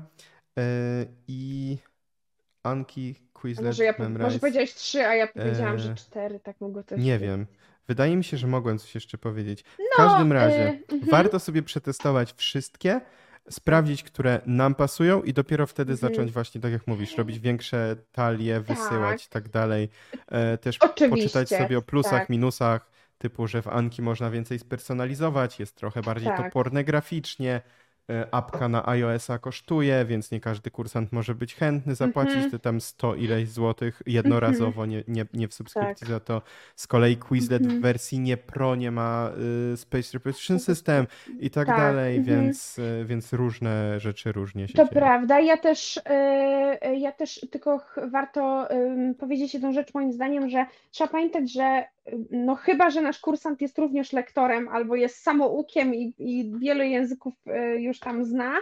No większość osób takich, które przychodzą do lektora, to są osoby, które się tym nie pasjonują i one tak. nie wiedzą, one nie znają tych narzędzi i bardzo łatwo jest przytłoczyć ilością materiału. Nie, nie, ja mówię, żeby, żeby nie zbombardować, tak właśnie lepiej zaproponować na przykład, ja osobiście mogę tak. na swoim przykładzie powiedzieć, ja korzystam z Quizleta, ja mhm. mam e, konto to premium dla nauczycieli, a moi uczniowie mają to podstawowe podstawowe, a jeżeli im się ta platforma podoba, to już jest ich decyzja. Niektórzy tak. sobie decydują się kupić. Koszt to jest 100, 110, 120 zł raz na rok, więc to nie jest tak. powiedzmy jakiś taki duży bardzo koszt. Jeżeli komuś na tym zależy, to myślę, że to jest jak najbardziej do zrealizowania. E, ja tam gromadzę listy słówek i też e, zbieramy słownictwo wspólnie z kursantem dla niego, mhm. taka indywidualna lista. I ja nie proponuję Anki, ja nie proponuję Memrise, nie, nie proponuję tych stron, które też znam. Każda tak. ma swoje plusy i minusy. Dla mnie Quizlet okazał się najładniejszy, najbardziej mhm. intuicyjny i najprostszy. Plus, ładny, I tak. najbardziej taki zachęcający też do nauki, moim zdaniem, bo tam można właśnie obrazki, mhm. można też, ja mogę też z moim kontem premium mogę nagrać wymowę e, mhm. i jakby te mm, e, i ja e, szkole kursanta na początku z tego, jak ta strona działa i tak. wtedy y, z reguły ta osoba, bo w związku z tym, że ona też nie zna nic innego i na te potrzeby, które są na ten moment istotne, to, y, tak. to wystarczy, a jeżeli ktoś się już na tyle jest świadomy, ogarnięty w tych metodach i chciałby spróbować czegoś innego, to jestem otwarta na to i możemy wtedy pogadać, coś zmienić, tak? Ale mhm. radzę, radzę y, upraszczać sobie, tak. ułatwiać sobie życie. Ja też powiedziałem o tym, żeby przetestować nie tyle z uczniami, mhm. co żeby po prostu przetestować, zanim zaczniemy jakiejś większej Dokładnie. liczbie uczniów udostępniać, które narzędzie nam pasuje i wtedy wszystkim udostępniać to samo. Mm, nie wiem, czy na przykład ty byś się na to zgodziła, no ale hipotetycznie, mhm. e, znaczy czy jako lektorka byś się w takiej sytuacji zgodziła, hipotetycznie mhm. jak jest talia na Quizlecie, to może ją uczeń sobie przekonwertować na Anki, mówię technicznie, nie wiem, czy mhm. wtedy pewnie lektor musi wyrazić na to zgodę ale mm, myślę, że Mhm. większość osób i tak będzie miała to e, na zasadzie, że będzie im to e, obojętne i po Tak. prostu i po prostu ta, którą wyznaczy Tak. lektor, e, to narzędzie będzie, będzie korzystane. Ja na przykład korzystam z Mhm. Anki e, Mhm. osobiście, Tak. też dlatego, że jest duża personalizacja, ale e, Mhm. znam wiele osób, które korzystają z różnych narzędzi. Tak naprawdę raz jeszcze, to jest tylko i aż technologia i nie jest to aż tak kluczowe, z którego dokładnie narzędzia korzystamy. Bardziej Tak. kluczowe jest to, Wiesz, e, mhm. w jakiej jakości na przykład są Tak, ja powiem materiały. szczerze, y, tak jak uczę od 9 lat, ani razu w całym życiu moim zawodowym nie spotkałam się z sytuacją, żeby uczeń zapytał, hej, wiesz co, Quizlet, mm-mm, ja bym wolał to w Anki zrobić i gdyby ktoś tak powiedział, to ja bym po pierwsze pogratulowała, że poświęcił czas, żeby się zastanowić, co mu lepiej leży, bo mało kto to robi. E, super. I ja bym się prawdopodobnie na to zgodziła, bo nie widzę w tym żadnego tutaj problemu. Jeżeli ktoś jest taki Mhm. już niezależny na tej swojej językowej drodze, tej nauce, nie ma sprawy, ale tak jak mówię, je- jeżeli jesteście aspirującymi lektorami, tak, słuchacze, albo zastanawiacie się nad tym, nie przejmujcie się tak za bardzo tym, bo mm, no tak jak mówię, nigdy mi się nie zdarzyło, żeby ktoś aż tak tutaj ingerował w to. Ja też proponuję, jak ktoś nie lubi Quizleta, to próbuję, y, szukamy y, odpowiedzi, czego nie lubi w tej aplikacji i wtedy Okej. dostosowujemy, bo może w ogóle aplikacja jest niepotrzebna. Ktoś woli uczyć się tradycyjnie, sobie samemu przepisać, zapisać gdzieś, powiesić na Albo ścianie. zrobić fiszki Nie ma sprawy. Oczywiście, więc, więc y, jeżeli komuś nie odpowiada narzędzie, to y, jeżeli fiszki nie odpowiadają, no to Anki być może też nie będą odpowiadać. Tak. Będziemy po prostu szukać y, odpowiedzi, co nie pasuje w tej metodzie, szukamy innej. Nie ma sprawy, po temacie. Skoro jesteśmy w sumie Mhm. przy tym, to zapisałem sobie takie pytanie, e, korzystając z tego, że, e, że jesteś dzisiaj w podcaście, e, że Mhm. jeśli miałabyś zaprogramować własną aplikację edukacyjną, to Mhm. jakie funkcje by się w niej znalazły, a które byś zdecydowanie pominęła? I pytam też dlatego, że Mhm. mm, hipotetycznie jest to jedna ze ścieżek rozwoju, który być może jako językowa siłka podejmiemy, że może kiedyś Mhm. będziemy tworzyć własną aplikację. Mhm. E, mam już jakieś tam wstępne pomysły. Jestem bardzo ciekaw, co ty byś właśnie z twoim doświadczeniem e, pominęła absolutnie, a co byś e, sugerowała, Yy, że jest ważne. Dobra.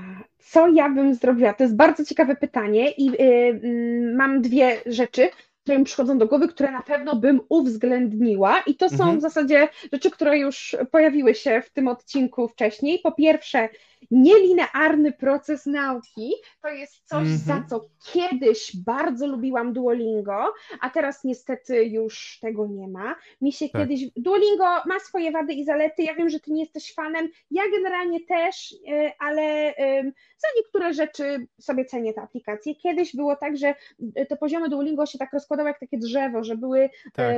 poziomy i To one się roz... je, jed, jeden, jeden temat się rozkładał na trzy tematy, potem na kolejne trzy i to było super, do wszystkiego można było sobie wrócić i fajnie też dawało fajny obraz osobie, która się na nauce języka nie zna. E, e, pokazywała to, że spójrz, nauka języka to nie jest jedna linia, tylko to Mhm. jest tu mapa taka dokładnie, Tak. tak. jak mówisz. Niestety to zmienili i też wiem, że internauci są bardzo e, niezadowoleni z tego powodu, bo teraz niestety właśnie zrobiono taką mm, jedna linia to jest ta, ta Mhm. nauka, nie da się tam potem do, do tego wrócić i to jest, to jest niefajne i właśnie miałam takie, byłam trochę rozczarowana właśnie tym, że to Duolingo zrobiło to tak, że chyba ktoś to zaktualizował, ktoś, kto nie wie, na czym polega nauka języka, troszkę mi się to nie podobało, No to ale jest generalnie ogólnie problem z Mhm. Duolingo, że średnio Tak. sobie radzi z Ja bym- języka. Tak, dokładnie. Ja bym, ja bym właśnie przede wszystkim w aplikacji skupiła się na tym nielinearnym procesie, żeby Mhm. pokazać właśnie, jak to działa, że to nie jest taka jedna linia, jedna droga, tylko to jest taka mapa i, i, Mhm. i trzeba w ten sposób na to patrzeć. No i przede wszystkim, jeśli chodzi o nauczanie, uwzględniłabym e, to, o czym wspomniałeś, e, największa zaleta e, Anki, czyli tak zwane SRS, Spaced Repetition System, czyli metoda nauczania, metoda uczenia się słów.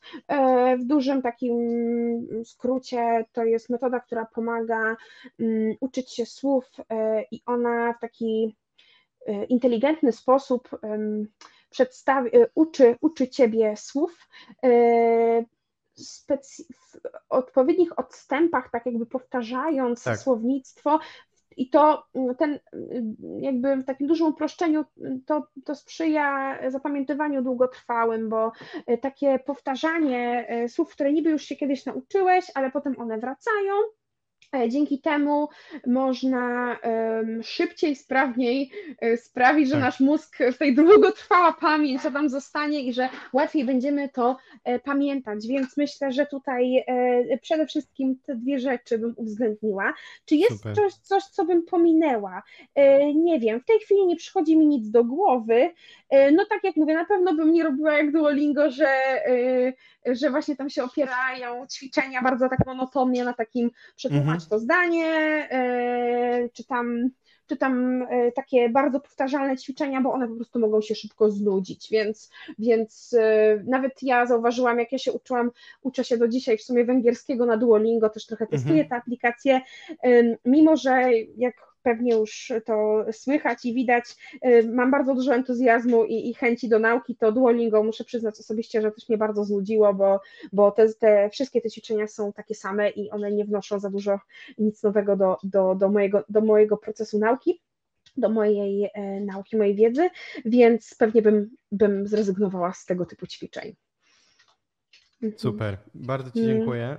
I myślę, że mhm. teraz to jest dobry moment, żeby zbliżając się do zakończenia dzisiejszego odcinka, mm -hmm. przejść do takich pytań, powiedzmy, mm -hmm. bardziej sytuacyjnych, bardziej może trochę pytanie do ciebie o poradę z mhm. perspektywy mm -hmm. młodszego lektora, młodszego doświadczeniem, niekoniecznie mhm. młodszego wiekiem, mm, pod kątem takim, że polecimy z taką serią pytań.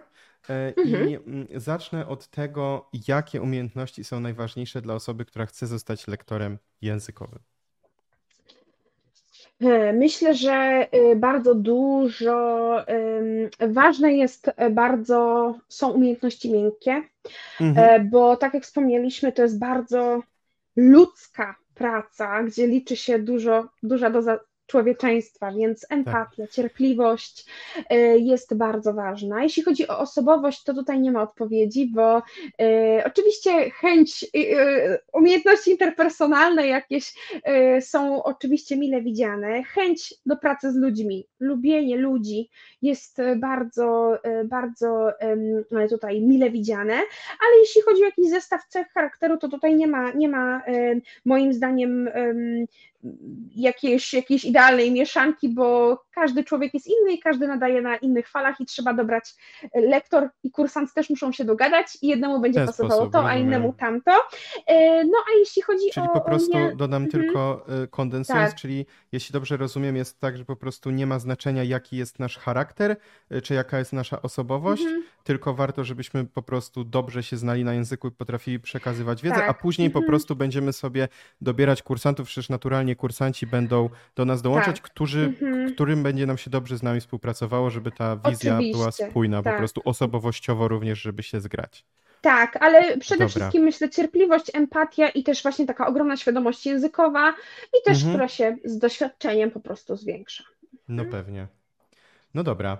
E, to teraz e, takie pytanie e, co do konkretnej sytuacji. Mhm.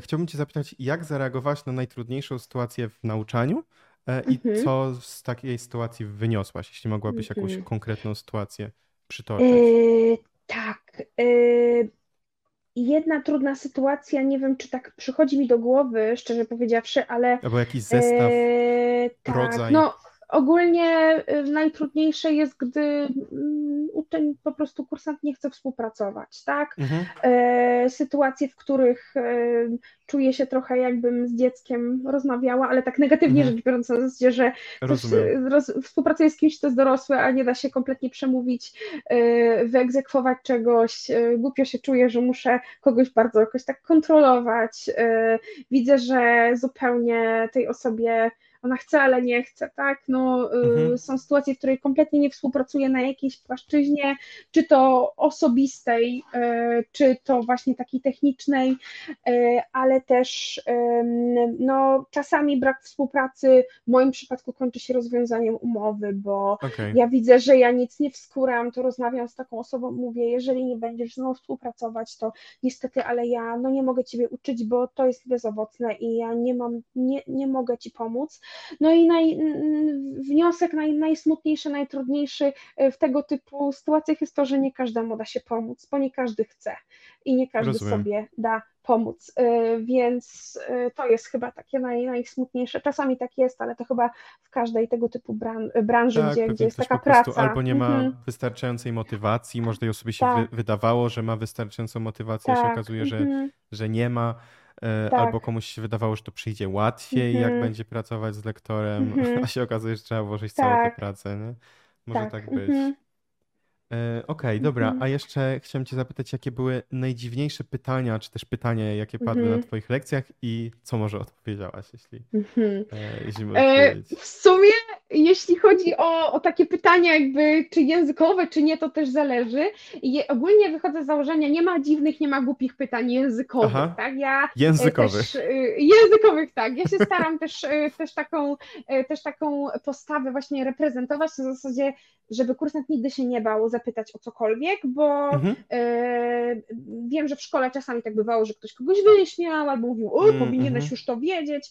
Ja bardzo nie lubię takich, takich sytuacji, bo to bardzo zamyka też komunikację i komfort, więc maksymalny komfort zawsze daje do zrozumienia. Nie ma dziwnych, nie ma głupich pytań, y, nawet najbardziej podstawowe czasami są dużo bardziej skomplikowane niż nam się wydaje i ja też lubię pytania, bo zdarza się, że nie umiem na nie odpowiedzieć, co mi daje po prostu sygnał, że powinnam się tutaj dowiedzieć do szkoły, zaszkolić, dopytać, zastanowić nad czymś. Jeśli chodzi o pytania dziwne, jakby takie związane z tematem rozmowy, to e, tutaj różnie bywa, tak? Ja bardzo stawiam na konwersacje na zajęciach, dużo rozmawiamy, mhm. więc też zależy od tematu, tematu zajęć. Czasami się schodzi na jakieś dziwne tematy, albo bardzo szybko na jakiś egzystencjalizm, jakieś tematy okay. o życiu i śmierci czy coś. To y, różnie bywa, ale też wszystko zależy od osoby. Jeżeli z kimś jest bardzo dobra chemia, dużo zaufania, duży komfort, to tak naprawdę można porozmawiać o wszystkim, więc jeśli o to chodzi, to ja tutaj y, staram się y, w sumie tak do tego podchodzić, że to, czym rozmawiamy na zajęciach, nie ma znaczenia. Ja generalnie się cieszę, jak ktoś mhm. chce mówić, bo to oznacza, że chce się uczyć, chce praktykować i tutaj naprawdę nie ma znaczenia, o czym rozmawiamy, byleby oczywiście rozmawiać. Nie lubię tematów politycznych, e, światopoglądowych, okay. jeśli się nie zgadzamy, tak? No bo oczywiście, jeżeli hmm. mamy podobne poglądy polityczne, można sobie podyskutować. Oczywiście czasami lubię kogoś tam sprowokować, wtedy, wtedy będzie więcej no tak. mówić, e, ale no czasami jest ciężko, jeżeli w takiej bardzo istotnej sprawie mamy inne podejście, to, e, to jeżeli no tak, widzimy, tak, taka widzę, że to, atmosfera może się Tak, zmienić. jeżeli kogoś może to bardzo tam wzburzyć, że ja mam taki pogląd, a ktoś inny, to po prostu sugeruję, nie wchodzimy na te tematy, każdy ma prawo do swoich tutaj poglądów okay. i tyle porozmawiamy o czymś innym, więc myślę, że to też mocno indywidualna sprawa. Mhm. Tak, no też właśnie zależy, mhm. gdzie są nasze granice, o czym chcemy rozmawiać, tak? Gdzie tak. też są nasze na przykład mhm. granice prywatności, na jakie pytania odpowiadamy, na jakie nie mhm. odpowiadamy. Też pewnie zależy w sumie od y, takiego stażu współpracy, jak długo z daną osobą Oczywiście, tak, działamy. Tak, tak. Mhm.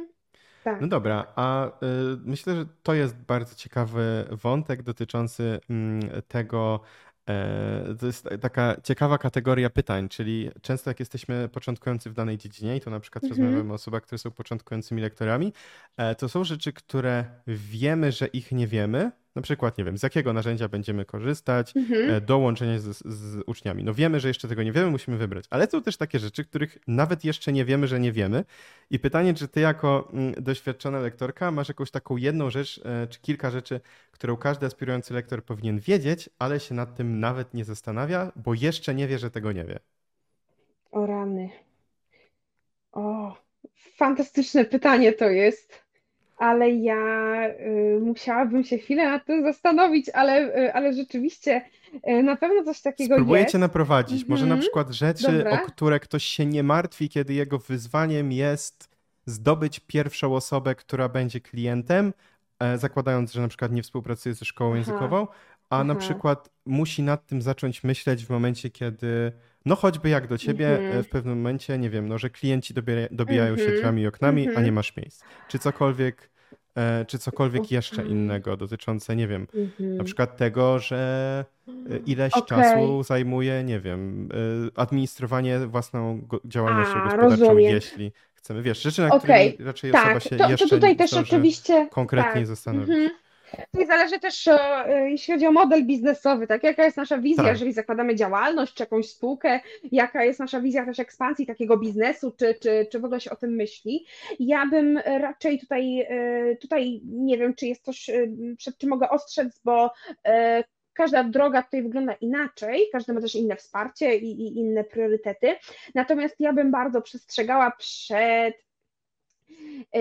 takim, bardzo bym zachęcała do uważności, jeśli nasz biznes zaczyna się układać dużo lepiej niż się spodziewaliśmy. Okej. Ja miałam taką sytuację właśnie, że no, tak jak powiedziałeś, no, czy się dobijają drzwiami i oknami, nie wiem, ale faktycznie no, na brak kursantów ja nie, nie mogę narzekać. Zawsze, y, zawsze ktoś się znajdzie i, i, i się te osoby dopytują, z, zgłaszają. Ja nawet ja tak jakoś szczególnie po prostu prowadzę moją działalność w internecie y, i też pocztą pantoflową jakoś tam do mnie te osoby No tak. przychodzą. 9 lat jakby nie Natomiast, patrzeć. Nie? y, Tak, dokładnie, więc ja tutaj no, muszę przyznać faktycznie, y, mm, no może y, daje mi to jakiś taki sygnał, że coś robię dobrze, albo po prostu osoby z jakiegoś powodu mm, darzą mnie zaufaniem, do mnie przychodzą, to jest ogromnym wyróżnieniem, ogromnym e, w ogóle sukcesem dla mnie i to jest dla mnie wspaniałe, bo wiem, że może jestem właśnie we właściwym miejscu, ale bardzo bym uważała, e, jeżeli ktoś widzi, że że dobrze to wychodzi, nie bać się też odmawiać, jeżeli coś nie pasuje nam, nie bać się Właśnie. odmawiać, bo Mhm. widzimy, że nie damy rady mieć 11 lekcji dziennie, szanować swoje granice, szanować y, też swoje siły i zasoby, bo łatwo się jest wypalić. To jest bardzo męcząca praca i jeżeli jest jej za dużo, potrafi bardzo zmęczyć emocjonalnie, ale też fizycznie, psychicznie. Y, Tak jak oczywiście każda praca, ale bym po prostu bardzo y, mm, uważała, jeżeli to będzie szło dobrze i fajnie, pamiętać o sobie i pamiętać o tym, że mamy też prawo być tym zmęczeni, bo poświęcamy 100% naszej uwagi i energii drugiemu człowiekowi i warto pamiętać też w tym wszystkim o sobie. E, Czyli e, m, zgodziłabyś się na przykład z tym, że tak jak kursanci wybierają sobie lektora, to lektor powinien w pewnym sensie wybierać sobie kursantów już na etapie takiej wstępnej rozmowy, że czy aby na pewno jakby to jest odpowiednia osoba do współpracy, czy jest ta chemia, czy coś, Mhm. czy znaczy wiadomo, że to zależy od tego, Mhm. ja- na jakim jesteśmy etapie, czy, e, no ale jako, że to już jest końcówka tego podcastu, też porozmawiamy o tym, Mhm, co się dzieje mhm. dalej na tej drodze, kiedy rzeczywiście Tak. już, zakładamy, że jesteśmy dobrym Ach. lektorem, E, Mhm. Mamy e, dobre skille, Mhm. jak to powiedziałaś wcześniej, e, i też Tak. e, poczta E, pantoflowa choćby. Tak, wiesz co, ja bardzo w ogóle zachęcam do takiego czegoś jak właśnie lekcja próbna, aby i kursant, i lektor zobaczyli nawzajem, czy nadają na tych samych falach i czy ta współpraca ma sens. Jeżeli lektor już jest na tyle doświadczony, że on wie mniej więcej, czuje, no nie wiem, ja tak mam trochę, tak już Mhm. w pewnym etapie, na pewnym etapie, jak rozmawiam z kimś, nawet przez telefon, ja czuję, że mm, mm, tutaj nie zadziała, to ja mówię wprost, co nie pasuje i dlaczego. Okej. E, I jeżeli ta osoba sobie zda z tego sprawę i mówi, dobra, dobra, to, to spróbujmy i będę pamiętać, to okej. E, Natomiast jeśli chodzi o wybór, e, czy tak przebierać, ja No może szczerze, źle by zabrzmiało, jak to powiedzieć. Tak, tak. Nie wiem, to, to bardzo często po tej rozmowie, po tej próbnym spotkaniu to, to wychodzi na jaw. Okej, czyli próbne Natomiast, spotkania, e, dobra. Tak, natomiast ja bym powiedziała tylko jeszcze jedną rzecz. Ja zauważyłam to, że odkąd jestem na swoim, tak, Mhm. i mam swój profil, to ten współczynnik nieudanych współprac Mm, bardzo drastycznie spadł. Że ludzie wiedzą, jacy e, jesteśmy. Tak, z takiej przyczyny, że w szkołach językowych bardzo często e, trafiają losowi do nas kursanci, do, No tak. do losowego lektora. E, oczywiście często szkoła mówi, że tak nie jest, że dopasowujemy, ale wiemy jak to wygląda. Często jest to przypadkowy, przypadkowy lektor. Termin się zgodzi E, akurat. tak Dokładnie. E, I, e, a jak mam swój profil właśnie, to też osoba zanim się do mnie odezwie, to ona sobie zobaczy mój filmik, No tak. mój post, zobaczy jaką ja mam energię, jak ja mówię. I wtedy widzi i mówi, ok, to jest taka osoba, która wzbudziła we mnie powiedzmy sympatię, która e, sprawia, że mogę jej zaufać i to jest ten, tak po prostu czujesz, to jest ten typ osoby, z którą mogłabym współpracować. Więc tu już Mhm. mamy pół, połowę sukcesu, bo kursant polubił w cudzysłowie mnie, Mhm. I jeżeli tak jest, to znaczy, że jest szansa, że ja tę osobę też polubię i wtedy większa szansa, że ta współpraca będzie udana, Jasne. bo nadajemy na podobnych jakby tam falach i, i to działa. Więc tak jak mówię, jeżeli siebie jakoś tam prezentujemy w internecie, na przykład jak w moim przypadku, no to Mhm. y, ta szansa, że, że trafi do nas osoba, która jest taka jakaś taka nasza, y, jest dużo, dużo większa, więc tutaj myślę, że to No tak, i wtedy też codzienna Mhm. praca jest przyjemniejsza. Tak mi z tym wybieraniem uczniów Mhm. trochę chodziło też o to, co powiedziałaś em, pod kątem tego, żeby nie bać się rezygnować, jeśli właśnie czujemy, że Tak, na pewno tak. danej osobie nie Mhm. pomożemy i że nie jest to jakby z naszej strony, tylko że te, ta osoba po prostu Tak. nie chce w jakimś sensie współpracować, nie? Że, Tak. Mhm. a masz jakieś takie, nie wiem, czerwone flagi podczas tej rozmowy? Jak się czasem przy związkach mówi, że są jakieś czerwone flagi. Mhm, tak. E. O, tak, tak. W tym kontekście to też bardzo pasuje.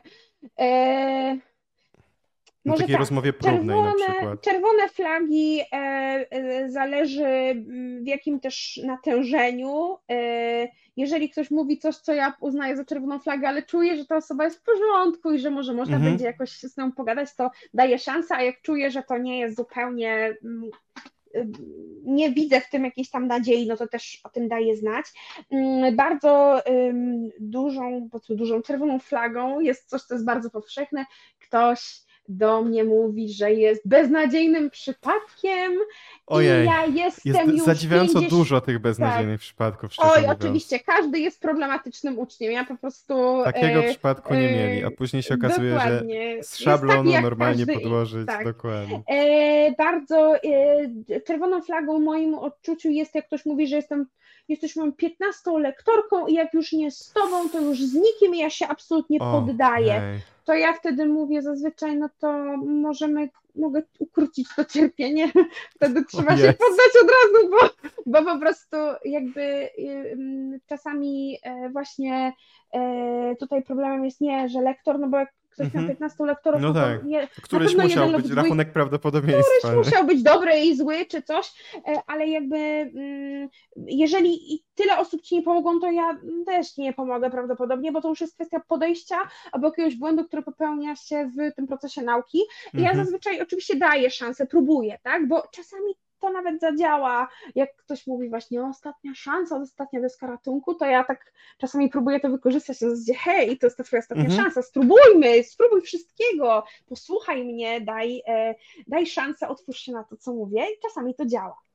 Ale jak ktoś z góry, z tyłu głowy ma, na, ma, ma już to podejście, że jestem językowym beztalenciem, porażką, yy, mam antytalent, mam wszystko jest złe i nigdy mi się to nie uda, no to to też jest taka trochę samospełniająca się przepowiednia, bo my trochę też sabotujemy ten Tak. rozwój, tak? Taka osoba będzie to robić. Więc to jest dla mnie czerwona flaga, ale tak jak mówię, zależy od, zależy od osoby, czasami daję szansę, czasami gdy widzę, że tutaj nie ma, nie da się zdziałać, no to wtedy nie. Dla mnie czerwoną flagą przede wszystkim jest brak zaufania, jeżeli ktoś na przykład Mm. ze względu na wiek, no z wiekiem to się, to już występuje coraz rzadziej, ale gdy miałam 20 lat, e, 21, to ludzie często rezygnowali w ogóle zanim mnie poznali, bo uznają, że taka osoba młoda nie, nie będzie w stanie mnie nauczyć. E, Spotkałam się też z sytuacją właśnie, gdzie nie ma zaufania na zasadzie ktoś ja nie mówię, że ma nie powiedzieć, czego oczekuje, bo musi powiedzieć, czego oczekuje, to jest bardzo ważne, Mhm. ale nie darzy zaufaniem. Widać, że bardzo sceptycznie podchodzi do tego, co ja Mm. sugeruję. No jakby no musi być tutaj trochę e, zaufania i też e, takiego słuchania, no na zasadzie widzę, jakie są twoje potrzeby, rozumiem, ale też mam doświadczenie, spróbuj tego, co ja proponuję i, i się uda. Jak Tak. nie ma zaufania, jak ktoś traktuje bardzo z taką, może taką nawet pogardą, trochę pobłażliwością, Mm, tak, to, to, to nie przejdzie. troszkę. Mhm. Mhm. Tak, tak, rozumiem. więc to nie przejdzie. Mhm. Jakieś jeszcze może, nie wiem, kwestie Mhm. formalne y, czy coś? Jakieś niechęć, nie wiem, do Eee. wybiórczość, bardziej podsyłasz umowę o współpracy i ktoś mówi, a to mi nie pasuje, to mi nie pasuje, to mi nie pasuje, to też mi nie To pasuje. już, to już zależy od, od lektora, jak, y, jak elastyczna jest ta umowa. Jeżeli to są No żelazne jasne. zasady, których się trzyma i, i wie, że nie ma opcji, nie, nie, tutaj nie ustąpię, no to wtedy nie. A jeżeli jest w stanie jakoś wynegocjować albo jakiś kompromis wypracować, bo kursantowi z jakiegoś powodu na czymś tam No tak, zależy, bo no to to już sytuacja. indywidualna sprawa, tak? Tutaj też Tak, jeśli chodzi o umowę, sobie, u no. każdego, tak, pa, prag- też chciałabym przypomnieć, że każdy lektor ma inne zasady współpracy, No jasne, inne, inne ale warto je granice. mieć, moim zdaniem. O, oczywiście, ale każdy ma prawo mieć swoje Wiesz, i dla decyzja, początkujących gdzie... lektorów tak, warto mimo wszystko o tym wspomnieć, bo oczywiście, e, nie tak, każdy tak. może uznać, Mhm. że to jest takie oczywiste. Jasne, tak, ale tutaj to już trzeba samemu, samemu Tak. y, ocenić, na czym mi zależy, co jest dla mnie ważne i też warto skonsultować, tak, jak się chce umowę z prawnikiem albo z kimś, kto się zna, Tak. y, właśnie po prostu podpytać, jakie, co jest ważne, o czym warto pamiętać i w ogóle, tak, Tak, więc, więc też- tutaj, Mhm. tutaj zależy, zależy od osoby, zależy od typu współpracy. Mhm. Tak. Tak, Co do tak. tych mhm, beznadziejnych mhm. przypadków, to powiem Ci, że e, jedną z moich lepszych decyzji dotyczących podcastu Językowa Siłka było to, żeby jako drugi odcinek nagrać odcinek, który miał tytuł bodajże Dlaczego nie możesz nauczyć się języka? I ja tam właśnie Mhm. obalałem te wszystkie mity, dlaczego te wszystkie beznadziejne Mhm. przypadki zazwyczaj nie są takie beznadziejne, Mhm. więc w razie czego można polecać ten odcinek, drugi odcinek Tak. Językowa Siłka Tak, tak. takim osobom, bo to jest zaskakujące, często później te osoby, jak już ktoś wysłucha, to już jest dobry znak E, i wtedy Tak. często te osoby przychodzą do mnie w wiadomości, mówią coś na zasadzie, kurczę Patryk, wiesz co, trochę moja perspektywa się zmieniła, jednak może Tak. spróbuję, po prostu może chodziło o metody, może chodziło Tak. o coś jeszcze Tak. innego, Ja też E, mam, e, tak. Tak, ja też mam tak, że Zresztą pewnie wie- podobnie na, na Instagramie Tak. choćby, że Ja mam też tak, że z wiekiem trochę już pozwalam sobie na więcej, na większą szczerość i na większą taką może brutalność czasami z niektórymi kursantami.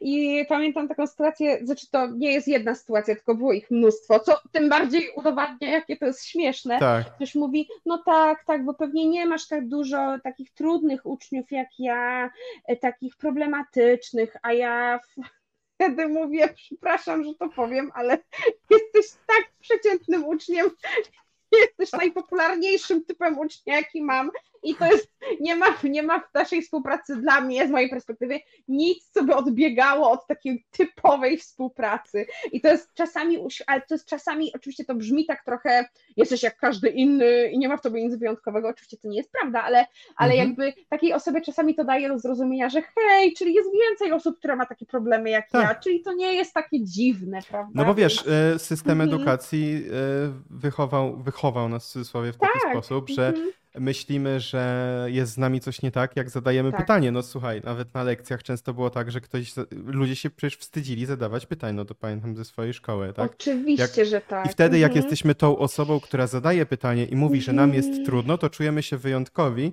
gdzie Tak. prawda jest taka, że Mhm. 90 na przykład procent z tych osób, albo chociaż nie wiem, 60% z tych Mhm. osób, które siedzą cicho, też ma to pytanie w głowie, tylko się boją zapytać, nie? Oczywiście, tak, tak dokładnie, więc to jest, to jest też tego konsekwencja. Mhm. No dobra, y, ostatnie pytanie. Skoro, bo skupiamy się tak bardzo mocno y, pod kątem lektorów na tym, jak zadbać Mhm. o uczniów, y, to mi się wydaje, że trochę można też powiedzieć, że a propos narzędzi, a propos technologii, em, najważniejszym narzędziem lektora jest lektor sam w sobie. Więc Mhm. pytanie, jak zadbać o siebie pod kątem swojej własnej motywacji do pracy, jak się nie przepracować z drugiej strony i nie wejść za mocno w to Mhm. takie ten, albo jak chociaż próbować nie przepracować, cokolwiek. Tak. Wiesz o co chodzi? Jakieś takie A, tak. e, Mhm. na, najlepsze, mm, n- najlepsze z Twojego doświadczenia Mhm. z tych lat e, techniki, czy też Mhm. filozofię zarządzania sobą jako osobą będącą lektorem. Wiem, że to źle brzmi zarządzanie Tak, sobą, tak, ale chodzi o jasne. takie, wiesz, mhm. e, dbanie o E, siebie, biorąc pod dobra. uwagę, że jesteśmy Mhm. najważniejszym narzędziem w Twojej pracy. Tak, to ja bym przede wszystkim właśnie starała się nie za dużo. Ja wiem, że to jest łatwo powiedzieć, bo też każdy chce, nie wiem, więcej zarobić, chce rozwijać biznes, ale pamiętać, żeby nie mieć, nie wiem, 40 lekcji w tygodniu, tak? To jest za Mhm. dużo, tak? Oczywiście każdy ma inny limit, no ale tak mówię, tak z, z, ogólnie wygórowana jakaś taka Mhm. liczba. E, Nie za dużo. Pamiętać o odpoczynku oczywiście, e, takiego odbodźcowania się, Mhm. e, wyciszenia, e, co jeszcze? E, Pamiętać o rozmowie z innymi lektorami, pogadać o Okej. tym. Troszeczkę tak jak psycholog ma superwizję, tak? Tutaj to by było też fajne mieć chociażby dobrą przyjaciółkę, przyjaciela, koleżankę, z kim można po prostu od czasu do czasu pogadać, nawet tak ponarzekać, że o, znowu Mm. coś tam, poszukać jakichś rozwiązań wspólnie, wymienić się materiałami, to bardzo motywuje, bo to jest taka dość samotna praca wbrew pozorom, No tak. bo, y, bo my y, po pierwsze też trochę poufność coś takiego, ja na przykład nigdy, Tak. y, to jest moja zasada w pracy, ja nigdy nie mówię nikomu, kto mi coś, co mi kto powiedział, ale też z jakimi problemami językowymi ktoś się zmaga. Jak No już pytam pewnie. kogoś o radę, to tylko anonimowo i tylko o język, tak? Nie opowiadam żadnych tajemnic, nic, to jest wszystko Ważne między nami. tak. Więc pamiętać po prostu o tym, że, że, że jakby rozmawiać z innymi y, o, o tych, tych naszych jakichś tam problemach. y, No i też, no jakby to powiedzieć, no to jest bardzo też trudne, ale no motywacja do tej pracy jest, gdy uczniowie są zmotywowani.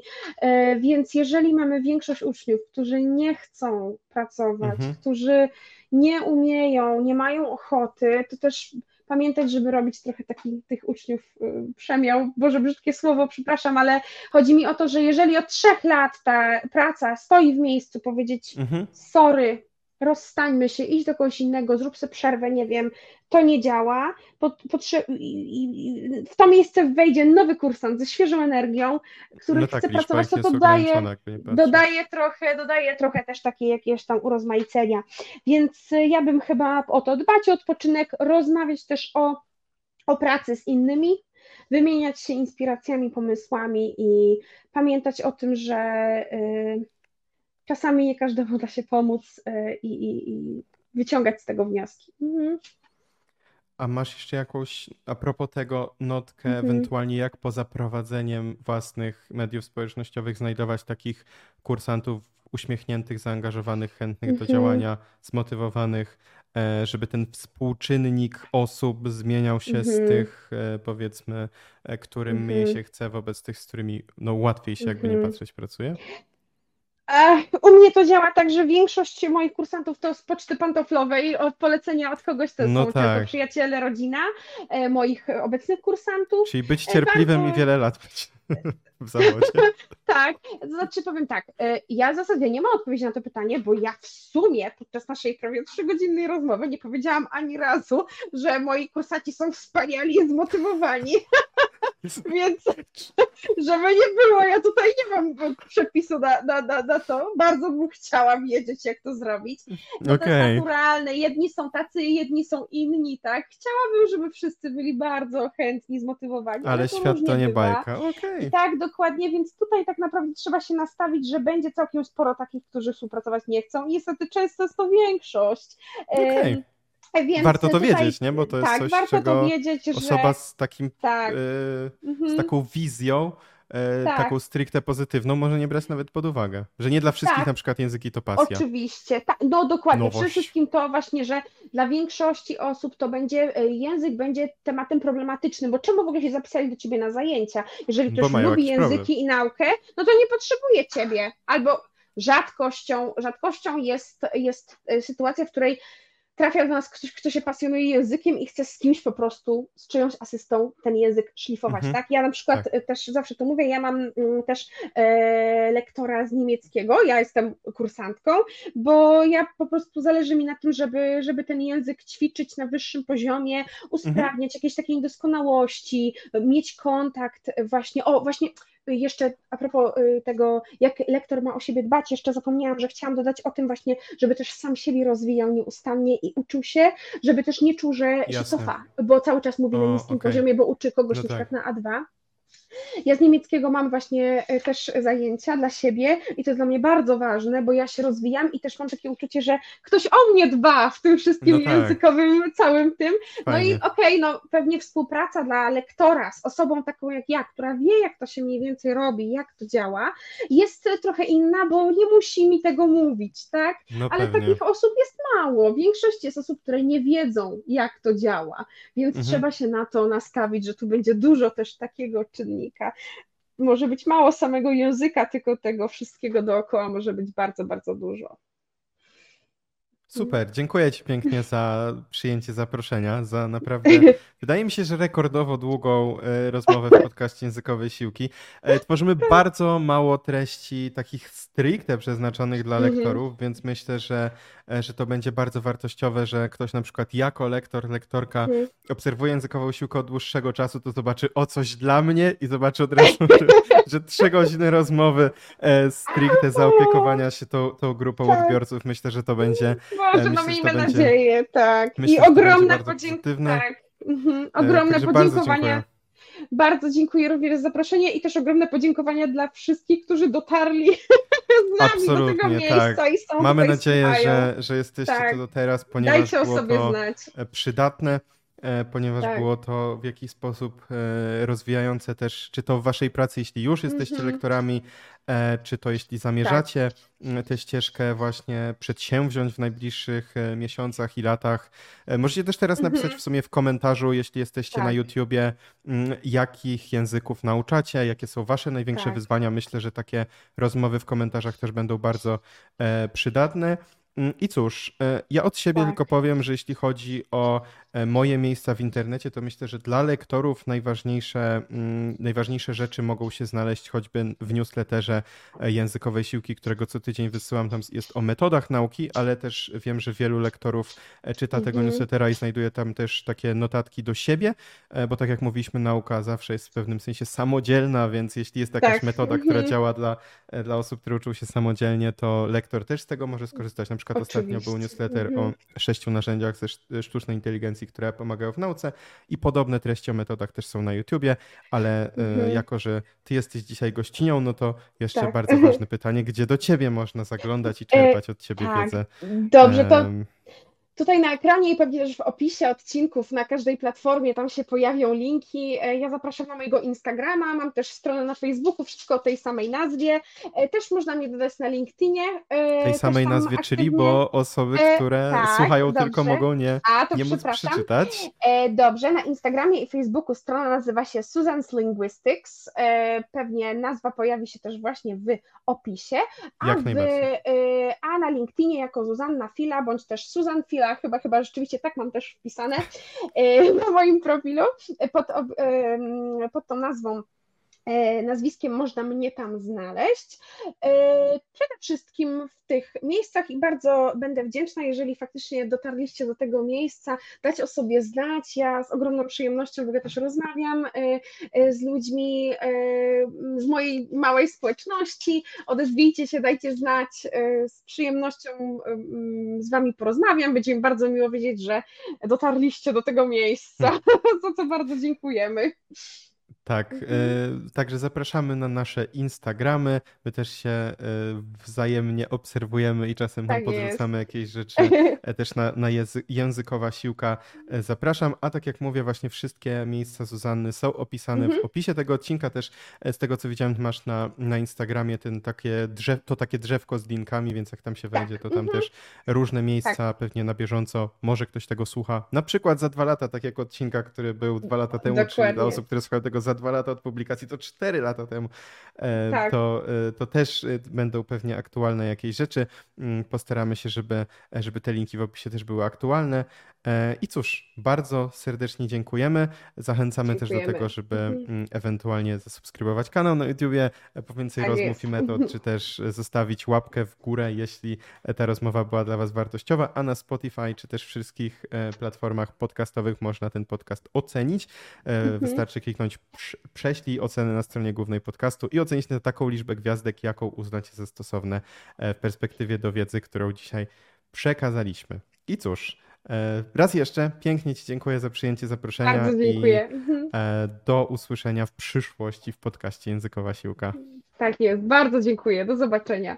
Cześć. Dziękuję pięknie za wysłuchanie całego odcinka. Na koniec dodam jeszcze krótko, że polecam zajrzeć do opisu po odnośniki do miejsc, w których Zuzanna dzieli się wiedzą, takich jak Instagram, czy też linki przypięte właśnie na jej profilu na Instagramie w takim drzewku z linkami oraz rzecz jasna do miejsc, gdzie ja i mój zespół przygotowujemy materiały jako językowa siłka, baza wiedzy językowasilka.pl z ponad 400 poradnikami, newsletter, również mój Instagram i wszystkie inne językowo-siłkowe miejsca, które znajdziesz w opisie profilu, e, znaczy w opisie filmu, tudzież w opisie oczywiście odcinka podcastu. Jeśli ten odcinek okazał się dla Ciebie wartościowy, zachęcam do tego, aby kliknąć kciuk pod odcinkiem na YouTubie oraz zostać na tym kanale, zostawiając subskrypcję, ponieważ co tydzień dzielę się tu wiedzą o najbardziej frapujących metodach nauki języków, moich eksperymentach językowych, a raz na kilka tygodni zapraszam też, tak jak dziś, ekspertów ze świata języków obcych. Jeśli słuchasz tego na Spotify, możesz ocenić ten podcast klikając na stronie głównej podcastu Prześlij ocenę i wystawiając temu podcastowi taką liczbę gwiazdek, jaką uznasz za stosowne w kontekście wiedzy, którą czerpiesz z tej audycji. A jeśli chcesz nauczyć się, jak uczyć się języków szybko i skutecznie w sposób usystematyzowany i sprawdzony w boju przez ponad 1300 moich kursantów, zajrzyj na stronę językwrok.pl i zapoznaj się z kursem metody Język w Rok. Tak, zgadza się, w gronie moich kursantek i kursantów znajduje się też sporo nauczycieli, którzy chcą być na czasie z metodami nauki języków, wiedząc, że przyszłość w tej dziedzinie jest już dzisiaj, a zmiany i ewolucja w tym zawodzie następują naprawdę szybko. To tyle. Do zobaczenia w internecie i do usłyszenia w następnym odcinku, a tymczasem życzę Ci owocnej nauki języków, tudzież owocnego nauczania języków. Dzięki.